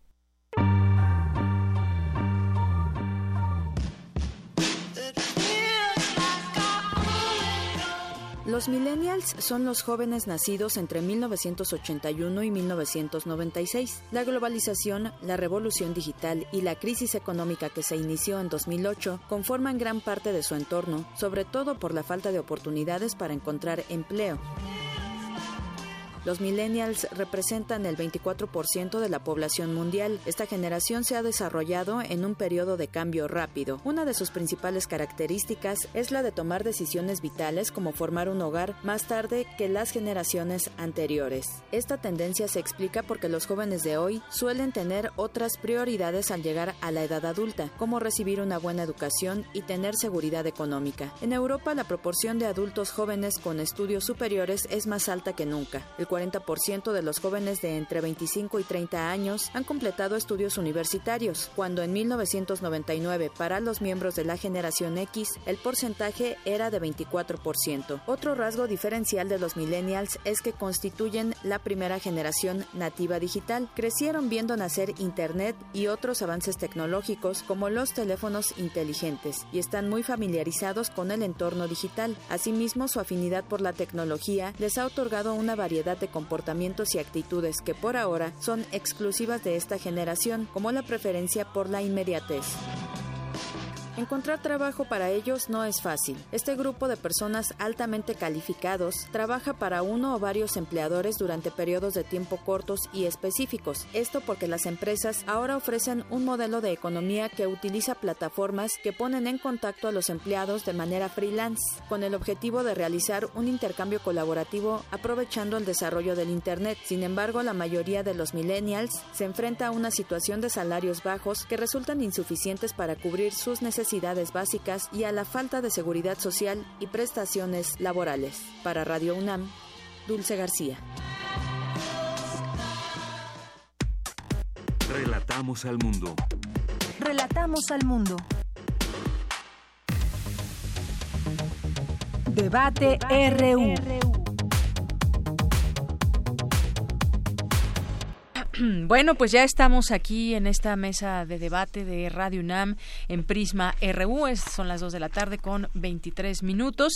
Y bueno, pues tenemos aquí en eh, la mesa de Radio UNAM, en nuestra cabina de FM, a una generación de millennials. Bueno, yo rompo con esa generación. Aquí está también nuestra compañera Emiliana, que está ahí en el Facebook Live. También es de la generación millennial. Y bueno, pues vamos a platicar con ellos. Hay un tema que, bueno, viene empujando eh, bastante. ¿Cómo se insertan al, mercado laboral los millennials y cómo se integran también con otras generaciones. O de dónde nace este término de millennial. Quizás gente que nos esté escuchando en este momento nos dicen, bueno, pues ¿qué, de qué edad, a qué edad se es millennial, de qué año, y nos están escuchando también los llamados baby boomers y la generación Z y la generación X. Bueno, ¿de qué se trata todo esto? Vamos a ir poniendo las cartas sobre la mesa. Pero por lo pronto, pues actualmente las generaciones que se desempeñan en las organizaciones, en las empresas, poseen características diferentes y particulares, lo que lleva a que las empresas tengan como uno de sus grandes desafíos la convivencia intergeneracional. Y bueno, pues vamos a hablar de este tema. Aquí ya nos acompaña el día de hoy como experto en este ramo de los millennials. Eres millennial y además trabajas con ellos. Eh, él es Ricardo Enríquez Duarte, CEO fundador de Gift Group, eh, primer centro de excelencia y aceleración de GC Generación Z. Bienvenido. ¿Cómo está Ricardo? Bien, muchísimas gracias por la invitación de ella. Y también estarán, están con nosotros estudiantes, Miguel Jurado, estudiante de la carrera de Ciencias Políticas y Administración Pública de la FESA Catlán. Miguel, bienvenido. Muchas gracias, Deyanira. Un saludo para el auditorio. Y está también Saúl Mera Rangel, estudiante del noveno semestre de la carrera de Ciencias Políticas y Administración Pública de la FESA Catlán. Saúl, bienvenido. Muchas gracias, bienvenidos y saludos. Y también está Iván Axel Cosío Yepes, estudiante del noveno semestre de la carrera de Ciencias Políticas y Administración Pública de la FES Acatlán. ¿Qué tal, Iván? Hola, ¿qué tal? Muchas gracias. Bueno, pues empecemos, vamos a empezar contigo, Ricardo, para que nos vayas introduciendo, tú que estás eh, pues muy metido en este, en este tema primero quizás quienes nos están escuchando y no están tan familiarizados con estos términos, vamos a identificar esta generación que nos trae hoy a hablar con, con millennials, pero también sin dejar las otras generaciones, que por supuesto en los trabajos pues se mezcla toda estas, todas estas generaciones. Pues encantado, gracias por la invitación de nuevo. Es un tema fascinante. Eh, hablar de generaciones hoy en el mercado laboral, pero también en la sociedad, pues es un tema muy interesante y como lo bien lo dices, ya los millennials representan eh, pues una, un porcentaje muy alto a nivel mundial de la fuerza laboral y en los próximos cuatro años eh, van a representar casi el 50% de esto. Claro que va a depender del país, etcétera. Y hablar de la generación, hay muchos autores. Hay unos que hablan de que empiezan en los 80s, 82, 84, terminan 94, 95. Hay mis recomendaciones, veámoslo por décadas. Nacieron en los 80s, crecieron y se desarrollaron en los 90s. Y después viene la generación Z, que aproximadamente hay las, las teorías y, y los rangos empiezan en el 94, acaban en el 2010 y ya después viene generación touch, que son pues, ya los niños chiquitos que empiezan de 2010 en adelante.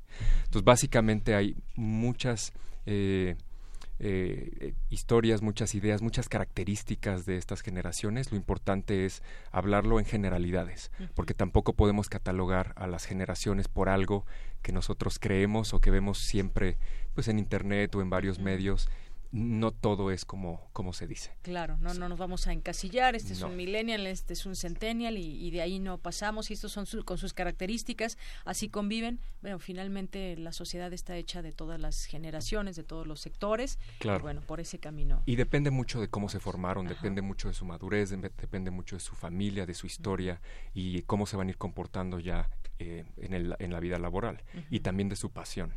Que bueno, vamos a hablar de eso mucho, pero es pues, cuál es tu propósito de vida, cuál es tu pasión, qué es lo que quieres hacer, hacia dónde quieres llevar pues tu vida y, y trascender por ahí va más o menos. Así es. Bueno, nos hablabas ya de esta eh, generación de, de, los millennials, en qué época o qué década nacieron y también cómo se han desenvuelto, han crecido, comenzado sus carreras profesionales en un momento en el que casi todos los hogares occidentales tenían una conexión a Internet y un ordenador, pese a que vivieron en una de las mayores crisis económicas de la historia también 2008 tras la Gran Depresión. Y bueno, también hablar de los baby boomers, que son, generaciones más atrás, que son los nacidos entre 1946 y 1964, es decir, después de la Segunda Guerra Mundial. Los baby boomers fueron la generación que vivió momentos históricos importantes como la Guerra Fría, el asesinato del presidente John F. Kennedy o del activista Martin Luther King, así como la llegada del hombre a la luna o la Guerra de Vietnam. Y bueno, ya hablabas también de la generación eh, Z, la generación X, aquellos que tenemos ahora entre 39 y 53 años, son los que conforman esta generación y bueno, pues también hay eh, características y estamos marcados, por ejemplo, en ámbitos mundiales como la caída del muro de Berlín eh, o la división de la Unión Soviética. Más o menos ya por para dejar establecido cuáles son estas estas generaciones, pero ahora eh, ¿qué, ¿qué, pasa cuando las nuevas generaciones, que en este caso pues ya vienen empujando también los centennials, pero los millennials, qué pasa cuando llegan eh, como estudiantes o ya acabada eh, la carrera o los estudios que tengan o ya se enfrentan al mundo laboral. ¿Qué pasa ahí? Vamos a platicar ahora eh, con los propios estudiantes. Ellos traen también algunos datos interesantes que nos compartían hace unos momentos antes de entrar al aire. ¿Con quién empezamos? ¿Alguno quiere comenzar a abrir esta plática?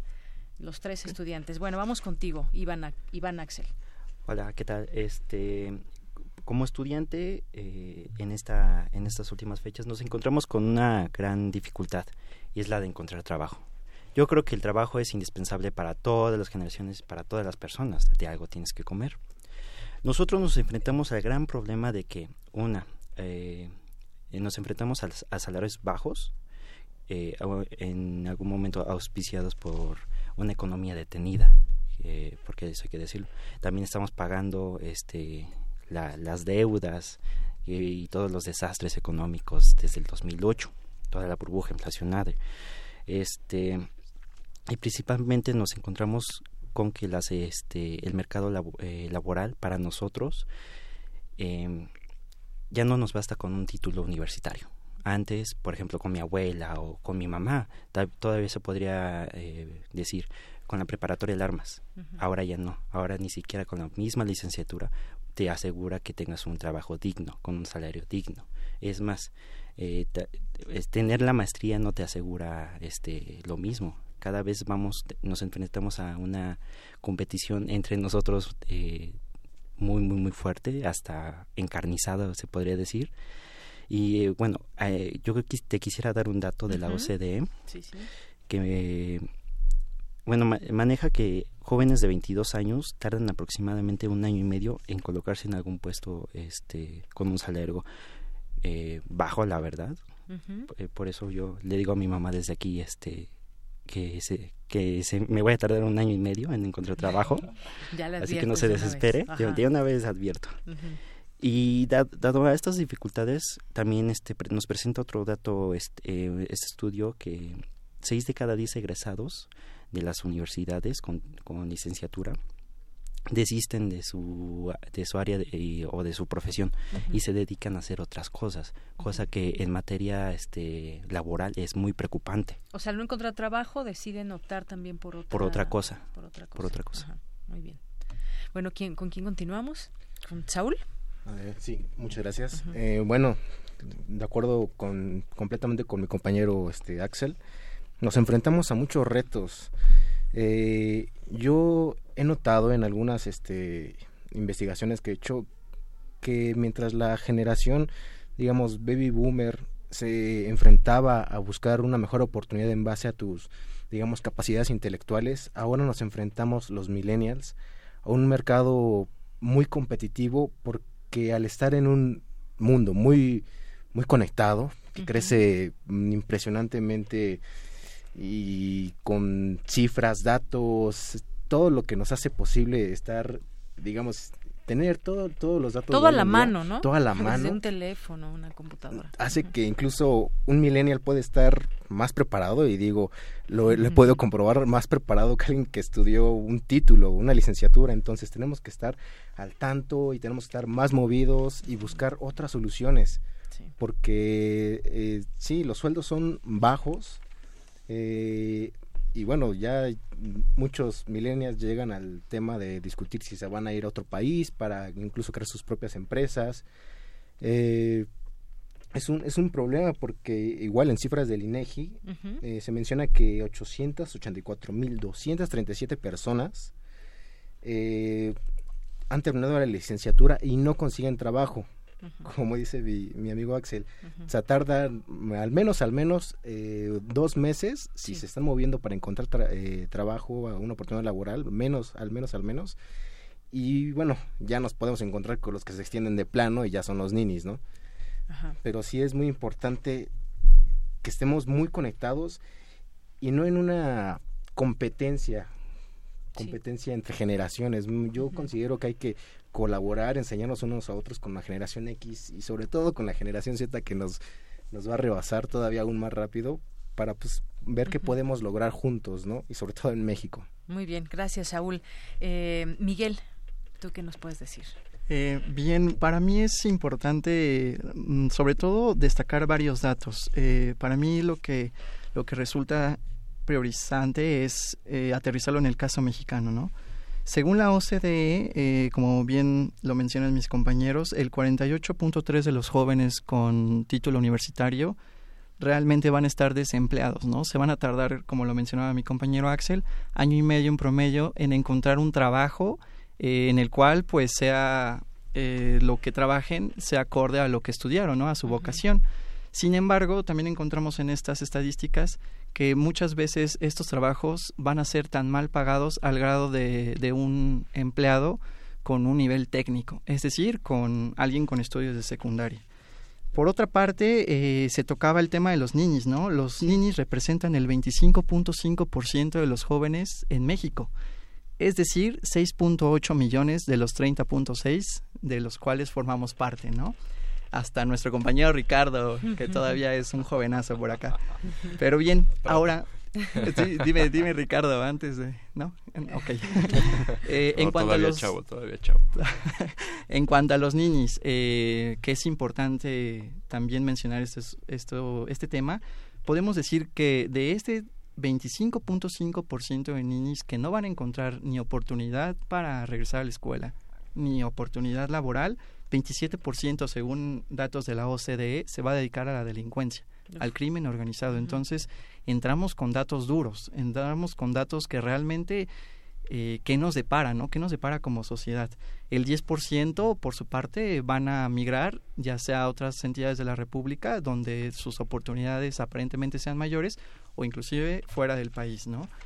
Eh, por otro lado, eh, según el Anuario Estadístico de Educación Superior, esto con base en el Anuario 2016, nos dice que realmente en el país existe una saturación en cuanto a algunas carreras, egresados de algunas carreras, como bien lo sabemos, medicina, arquitectura, contabilidad, ingeniería civil, eh, inclusive enfermería, ¿no? Entonces realmente el país no cuenta con los espacios suficientes para poder, eh, pues, digamos, colocar a estos egresados, ¿no? Entonces, ¿qué es lo que sucede? ¿Qué es lo que va a pasar? Tenemos que uno de cada tres eh, egresados realmente no se va a dedicar a lo que es su rama de estudio. Entonces, bueno, eh, es importante mencionar todo esto para qué? Para buscar soluciones. ¿Cuáles van a ser las soluciones que vamos a encontrar en nuestro México contemporáneo, ¿no? Modernizado. Eh, por un lado, yo creo que, que la más viable es sin duda el hecho de que se tiene que mejorar la cultura del emprendimiento. Es decir, que los jóvenes inicien con algo propio, ¿no? Romper con ese esquema de ser simplemente un trabajador más en una empresa con, una, con una paga que te permite medio vivir, ¿no? Y por otro lado, vamos a entrar en materia política, que me encanta la materia política.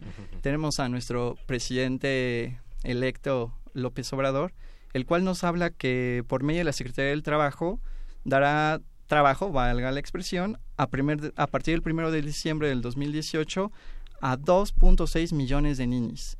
Eh, esta solución me parece mediática, porque realmente no va a resolver las cosas de fondo, solo de forma. Y bueno, em, empecemos por ahí. Son 2.6 millones de jóvenes a los que les va a dar trabajo. Pero en México hay 6.8 millones de niños, ¿no? Entonces, eh, ¿qué va a pasar con el restante? Ahora bien, este programa, programa va a tener una inversión inicial de 108 mil millones de pesos. Inicial. ¿Para qué? Para tener una beca mensual para los famosos niños de 3.600 pesos mensuales. Esto no se les va a dar eh, de gratis, sino previamente se acordó el 4 de julio en una junta con los miembros del Consejo Coordinador Empresarial. Eh, eh, esa, mm, ese apoyo mutuo entre la iniciativa privada para incorporar a estos niños al mercado laboral. Pero los van a incorporar a cuestas de qué, ¿no? O sea, en primera de recursos públicos, en segunda, acabado el programa, ¿qué va a pasar con estos niños? Solamente les están dando dinero para medio vivir, más no les están dando las herramientas para salir adelante, salir del montón, ¿no? Entonces, de hecho, nuestro querido presidente electo termina esta junta con una famosa frase que se me hace importante destacar, que dice así, becarios sí, sicarios no. Entonces, bueno, hay, hay varias cuestiones importantes. Eso es lo que de primera instancia te, te puedo aportar. Muy bien. y pues seguir con esta discusión que, Claro, hay, otros temas y otros enfoques. A mí me gustaría que, Ricardo Enríquez Duarte ahora entremos contigo porque esto que dicen los tres es, muy importante. Hay, hay, muchas expectativas. Cuando terminas la escuela, sea la secundaria, la preparatoria, la universidad, una maestría, pues tienes muchas expectativas. Eh, estudiaste alguna carrera en específico por alguna razón, algo te gusta de eso en la vida, pero nos enfrentamos ahora a algo que quizás cuando mi primer trabajo, a los 19 años, no había lo que tenemos hoy en tecnología, por ejemplo ejemplo. ¿Cómo ha cambiado el mercado laboral? Hablemos de eso, Ricardo. Sí, me encanta y el tema me apasiona muchísimo.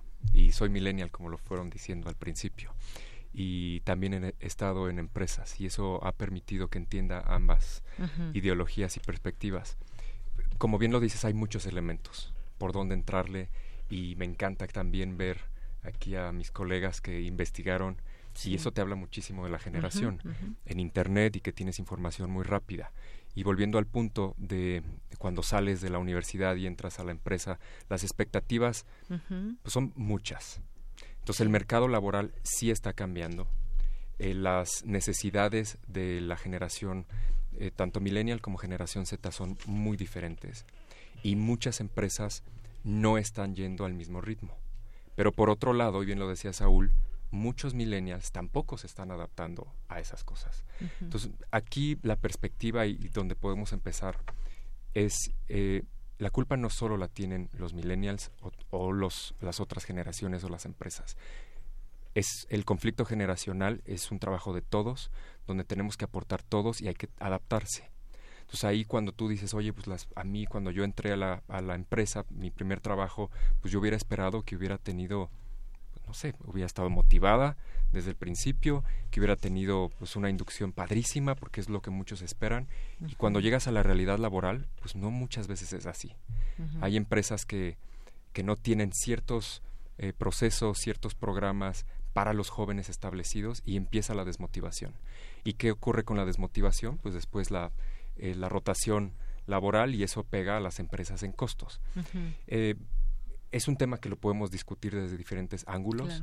Eh, nuestra recomendación en GIF Group y lo que hemos vivido es tenemos que adaptarnos, tenemos que complementar a las generaciones y sí nosotros como millennials tenemos que sumarnos para que entre todos hagamos de esto algo más eh, fácil, porque si no las relaciones eh, se van mermando, se van eh, haciendo más complicadas y ya después eh, termina en, una ruptura. Claro. Decías, gracias Ricardo, también muy muy interesante todo esto que nos dices. Decía hace unos momentos, Saúl, que de pronto pues ya con, con esta generación pues tienen todo el conocimiento a la mano a través de Internet y me hiciste recordar a este niño que acaba de entrar a, la UNAM, a la Facultad de Ciencias, y que en varias entrevistas dijo, bueno, pues es que yo todo lo encontré en Internet. Lo encontró todo en Internet. No lo seguramente ha consultado libros, por supuesto, pero él hace mucha referencia a eso. Todo lo encontré por Internet. Cosa que en otras generaciones, pues lo encontrabas en los libros, en, las bibliotecas, tenías que ir y demás. Y ahora, pues es, es, un enfoque diferente lo que nos encontramos en el mercado laboral, haciendo eh, énfasis en lo que decías. Quizás no hubo eh, en, de primera instancia en aquel primer trabajo donde no utilizábamos una computadora para estar todo el tiempo ahí, ni mucho menos, era también finalmente radio, la radio se hacía diferente, ha cambiado también y ahora tenemos programas muy modernos para editar, por ejemplo, cosa que no se tenía en otros años y se utilizaban estos carretes para editar y las tijeras, algo maravilloso que ustedes seguramente pues ya no conocieron. Los acetatos. Los acetatos, exactamente, los cassettes y todo esto. Bueno, pues ahora es completamente diferente. Pero ¿cómo, cómo nos vendemos quizás? Ustedes dicen, no hay oportunidades. Yo a mis 20, 21 años, pues me he enfrentado a un mercado laboral donde los salarios no están buenos o me voy a tardar año y medio más o menos por lo que dicen las, las encuestas. Pero ¿cómo nos vendemos? ¿Cómo, cómo se vende un, un millennial? ¿Cómo se venderían ustedes? ¿Dónde quieren trabajar? ¿Y cuál sería, digamos, su punto fuerte ah, en esta, que sí, finalmente es una competencia, se van a encontrar otras generaciones? ¿Cómo compiten? ¿Cómo, cómo, ¿Cuál es su fuerte, digamos? A ver, Saúl. Bueno, eh, hay que considerar mucho la brecha salarial que existe también entre un millennial hombre y una millennial mujer. A ver, cuéntanos. O sea, es el 19%, ese, esa diferencia en términos de salario real, que es prácticamente lo que realmente te alcanza, valga el pleonasmo, de, para gastar, ¿no? En lo que te pagan en tu nómina. Entonces, para venderte como millennial es una, digamos, una retroalimentación de el lugar donde piensas trabajar pero el enfoque que estamos teniendo en esta generación ya no es que trabajamos por eh, nada más por simplemente ganarnos un, un, buen sueldo. O sea ya mucho lo que estamos lo que estamos buscando es trabajar en algo que en verdad nos guste y nos apasione entonces es por eso que ahí luego vienen algunos millennials que piden salarios eh, algo altos. Oye, acabas de decir algo muy importante, no solamente vamos por un salario, queremos como... programa que culmina en México y que tuvo como sedes eh, nueve países. Se hizo en colaboración con Cartooning for Peace. Una, durante el, marco de la línea de fuego lo vamos a implementar en, en un reclusorio y en un escuelas abiertos al público. Em, por ejemplo, entre los que figuran cómo enfrentar a un gigante lo imparte Raima de Venezuela y Bonil de, de Ecuador. Em, tenemos también otro taller que se llama... Problema, porque las empresas, y lo digo porque he estado en empresas, necesitan a los millennials y necesitan a todas las generaciones. O sea, están buscando, porque ya los puestos, o sea, ya ahorita ya se tienen que ocupar, o sea, los líderes ya están algunos jubilándose de otras generaciones, otros cambiando. Entonces, en resumen, sí se necesita. Yo creo que lo que tú decías, uh de Yanira, de que cómo nosotros o cómo los millennials vamos a llegar ahora a las organizaciones, creo que el punto medular está ahí. ¿Cuál es tu sueño? ¿Cuál es tu pasión? Y ve por él. Porque si tú quieres agarrar un puesto, una posición, nada más por tener trabajo, y a la empresa no te vas a comprometer al 200%, no al 100%, pues la empresa lo va a resentir. Y hoy las empresas necesitan que estés dando el extra, que necesitas que estés muy comprometido, y más en México con todo lo que tenemos, lo decías muy bien, eh, Miguel, con, con la política, con lo que viene, con los retos que estamos enfrentando como país. O sea, las empresas también lo necesitan. Entonces ahí mi invitación y lo que vemos en Gift Group es todos los que somos millennials y generación Z es pensemos muy bien qué es lo que queremos lograr y tracemos el camino. Y si tenemos que empezar desde abajo, empecemos desde abajo. Y si tenemos que sacrificar algunas cosas, pues lo vamos a hacer, pero vamos a aprender muchísimo y les aseguro que una vez que demos todo en, en la cancha, en la, en la empresa, se va a reconocer y más temprano que tarde. Claro, yo creo que eh, esto que dices es muy muy importante, eh, Ricardo. Y también yo decía, ¿cómo es que se venden, eh, cómo es que se vende cualquier persona, millennial, baby boomer, la edad que sea? Todos necesitan, decían, encontrar un trabajo y comer y desempeñarte. El trabajo es una es una necesidad en estos en estos tiempos, pero además una necesidad no entendiéndola como la de a fuerza, sino también que se puede gozar y se debe gozar el trabajo. ahora, ¿cómo cómo llegas a una empresa y cómo te ganas el puesto que quieres. No es solamente, y yo he escuchado, y ustedes me dirán si es verdad o no, de pronto en conversaciones con generaciones más atrás que, que las suyas, es que quieren llegar los millennials y quieren tener la mesa puesta y quieren tener ya el mejor salario y quieren tener este puesto tal, tal y tal. Y bueno, pues de pronto pues no no es así nadie nadie llega y te está esperando un puesto que estaba justamente esperando por ti. Eh, yo creo que eso de picar piedra hace también mucho mucho efecto. No sé ustedes cómo lo vean quizás eh, en otra generación lo veíamos así. Es que tienes que picar piedra llegas por ejemplo haces tu servicio social y de pronto pues vas conociendo este lugar donde hiciste tu servicio social. A lo mejor te gusta quedarte ahí a trabajar a lo mejor no y vas hacia otros lados y empiezas a hacer tus prácticas profesionales es decir, conocer también el mercado laboral, no solamente eh, pues esperar a que pase ese año y medio. ¿Cómo, cómo, cómo lo buscan ustedes, no? Es, es quizás la, la, pregunta cómo lo hacemos. Que cuando ustedes llegan a ese campo laboral, me decían dos de ustedes ya han trabajado, ¿a qué se han enfrentado, por ejemplo? Este, bueno, eh, principalmente como eh, efectivamente tienes razón. Hay este, hay personas que al igual que quieren todo este ya puesto en la mesa, quieren realmente quieren llegar a mandar. Cuando cuando la ahora sí que la ley de la jungla dice que tienes que comenzar desde abajo.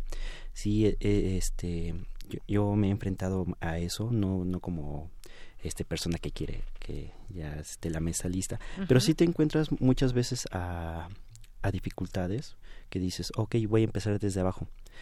Pero a veces desde la misma eh, contratación o desde la misma, este, desde el mismo reclutamiento, te encuentras con, con la dificultad de horarios, de inseguridad, de trayectos. Hay personas que se hacen dos horas y media de su, de su casa a su trabajo. Eso representa un gasto significativo en la productividad de la persona distancias, tiempo y salarios.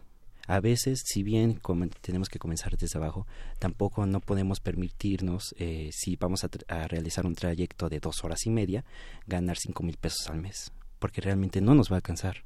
De que este para los pasajes, la comida y todo el tiempo que estén fuera de casa. Más la diversión. Más la diversión. Más la diversión.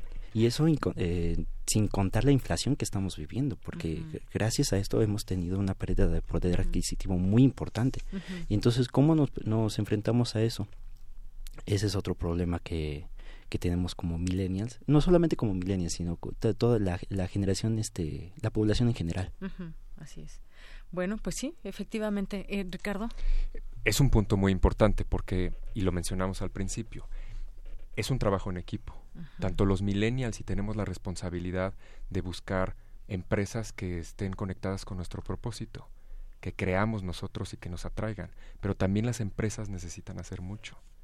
Y, hoy que yo lo estoy haciendo con ellos trabajando de cerca, pues sí, hay empresas que están muy preocupadas y me consta, porque es algo muy importante. Pero aquí eh, el punto medular que hay que, que hay que analizar es que no es tan fácil hacer esta transición. Y lo hablo desde empresas familiares a ser institucionales o empresas globales, porque al final hay que dar resultados. Al final tenemos que entregar un número, pero sin perder el enfoque humano, que es lo que nosotros promovemos en Gift Group. Entonces ahí lo importante es que las empresas se estén adaptando, pero también los millennials tenemos nosotros, y digo, lo hablo aquí con, en la mesa que somos este, colegas y, y millennials también, pero yo sí coincido, no tanto a lo mejor picar piedra, como el concepto que decía de Yanira, pero sí hay que adaptarse y entender que en las organizaciones pues tienes ya, y más por lo que estamos viviendo, que saber no solo de tu especialidad, si es bueno especializarse, no hay duda, pero hay que saber del negocio, hay que saber qué está pasando con el cliente, qué está pasando con el consumidor, eh, por si, si quieres crecer y llegar muy lejos y ganar los sueldos que uno espera, pues sí hay que involucrarse y muy esto está enfocado a resultados, pero por otro lado, relaciones. El tema de relaciones, networking en las empresas es clave, es fundamental y ahí entra influencia, entra liderazgo y también yo he visto que hay millennials también, si ya llegamos a otro tema, que están creciendo muy rápido y que ya tienen el, la responsabilidad de, liderazgo. Y entonces ahí es otro reto porque también les falta algunas competencias eh, pues para llevar, eh, manejar gente, influenciarlos y ahí tenemos otro gran reto. Entonces, por donde lo veamos, creo que en, resumen sí hay que complementarse y hay que ver la perspectiva pues desde muchas muchos lados. Claro, y hay que ser bueno en lo que en lo que se hace y justamente se hace a través de lo que de lo que de lo que te estás enfocando y esa experiencia quizás laboral. Yo por eso preguntaba un poco cómo se vende un millennial. Quizás un eh, de otras generaciones se vende, ¿qué se vende? La experiencia, ¿no? De pronto me ha tocado también estar en algún momento para eh, pues elegir quién puede trabajar en una empresa con ciertas características, porque hay empresas con características distintas que quieren contratar o personal con más experiencia o personal muy joven aunque no tenga experiencia, etcétera. Hay muchas cosas. Entonces, ¿cómo, cómo es que se vende? Pues ahí está también quizás también la, la manera en cómo, eh, cómo se ve la vida laboral, ¿no? Y ahí hay una recomendación por retos. La manera de entender el mundo. Claro, retos. Hoy a, nosotros los chavos nos gustan mucho los retos.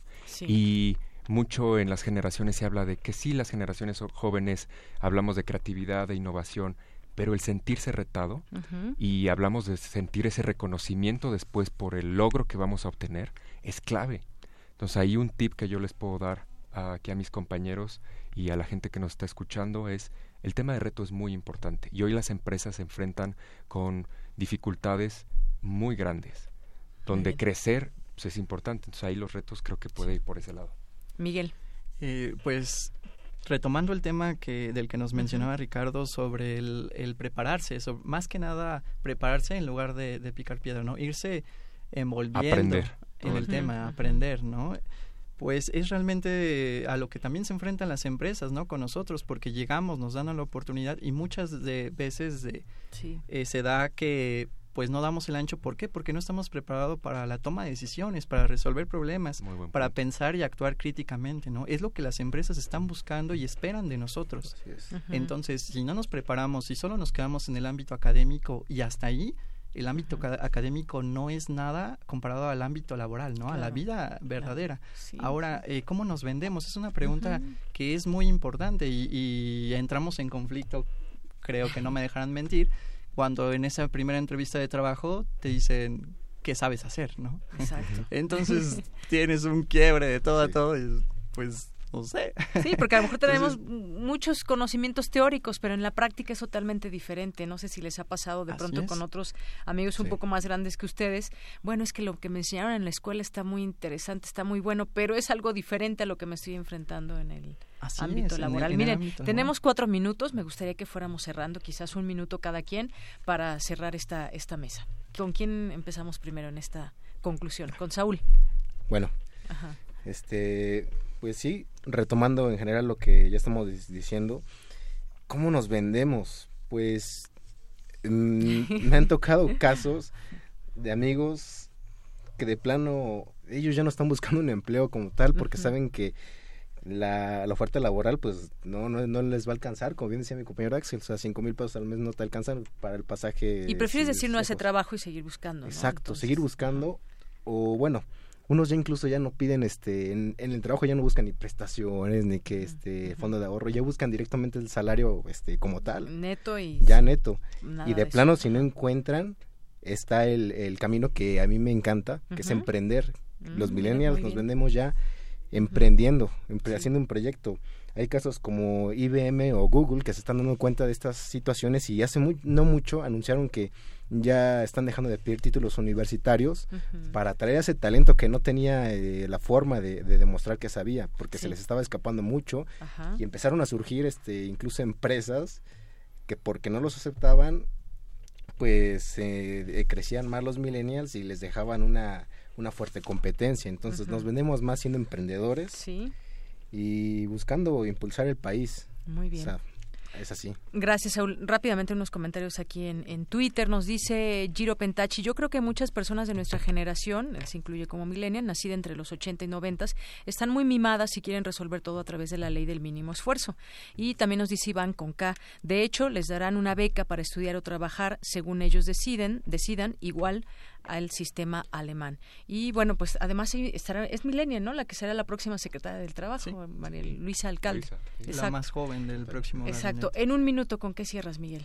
Pues cierro en sí con la cultura del emprendimiento, como lo mencionaba mi compañero, y mencionar que el desempleo en los jóvenes no es realmente un problema generacional, sino que más bien se ha ido transformando la dinámica económica en sí eh, ha cambiado la economía, la sociedad del conocimiento, mientras que la política, por su parte, ha transformado lo que es el escenario global. La innovación es ahora lo que tiene que ser importante en el ámbito cultural porque va, a reflejar los intereses de las nuevas generaciones. Va a explotar ya no únicamente conocimientos, ya no únicamente un título, sino aptitudes, actitudes, valores que van a mostrar a los jóvenes de qué están hechos. Con eso cierro. Muchísimas gracias, Miguel. ¿Y con Iván? Híjole, muy rápido. A ver, este, la, nuestra generación representa aproximadamente 29 millones 706 mil 560 habitantes. No todos somos emprendedores y, me gustaría que así lo fuéramos. Pero hay muchas, ni, todos tienen una carrera, ni todos tienen, y muchos están marginados socialmente, hay que decirlo. Entonces, para, para nada más que el radio escucha tome esta reflexión. Estos problemas que tenemos pegan muy fuerte en la, en la economía nacional.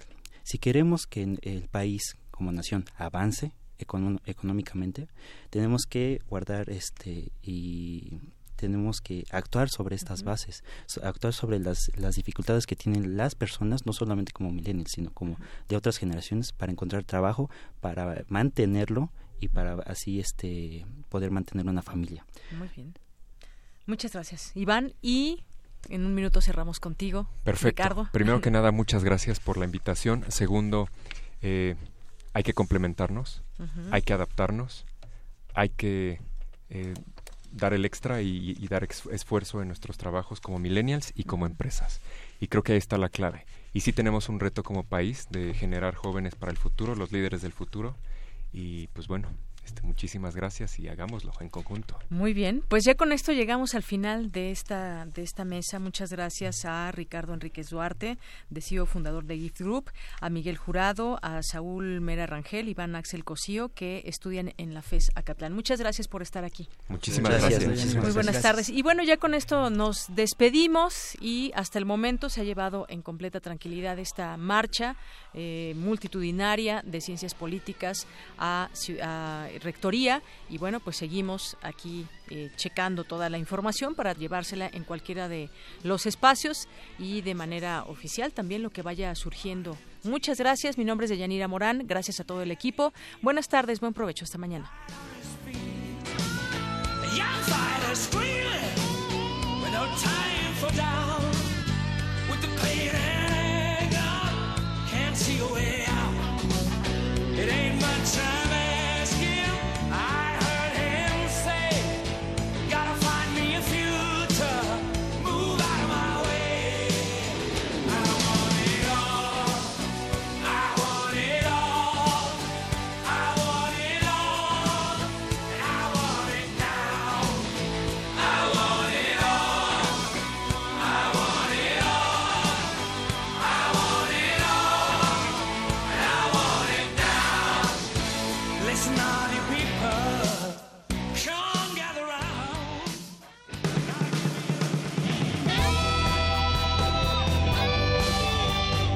Prisma RU. Relatamos al mundo.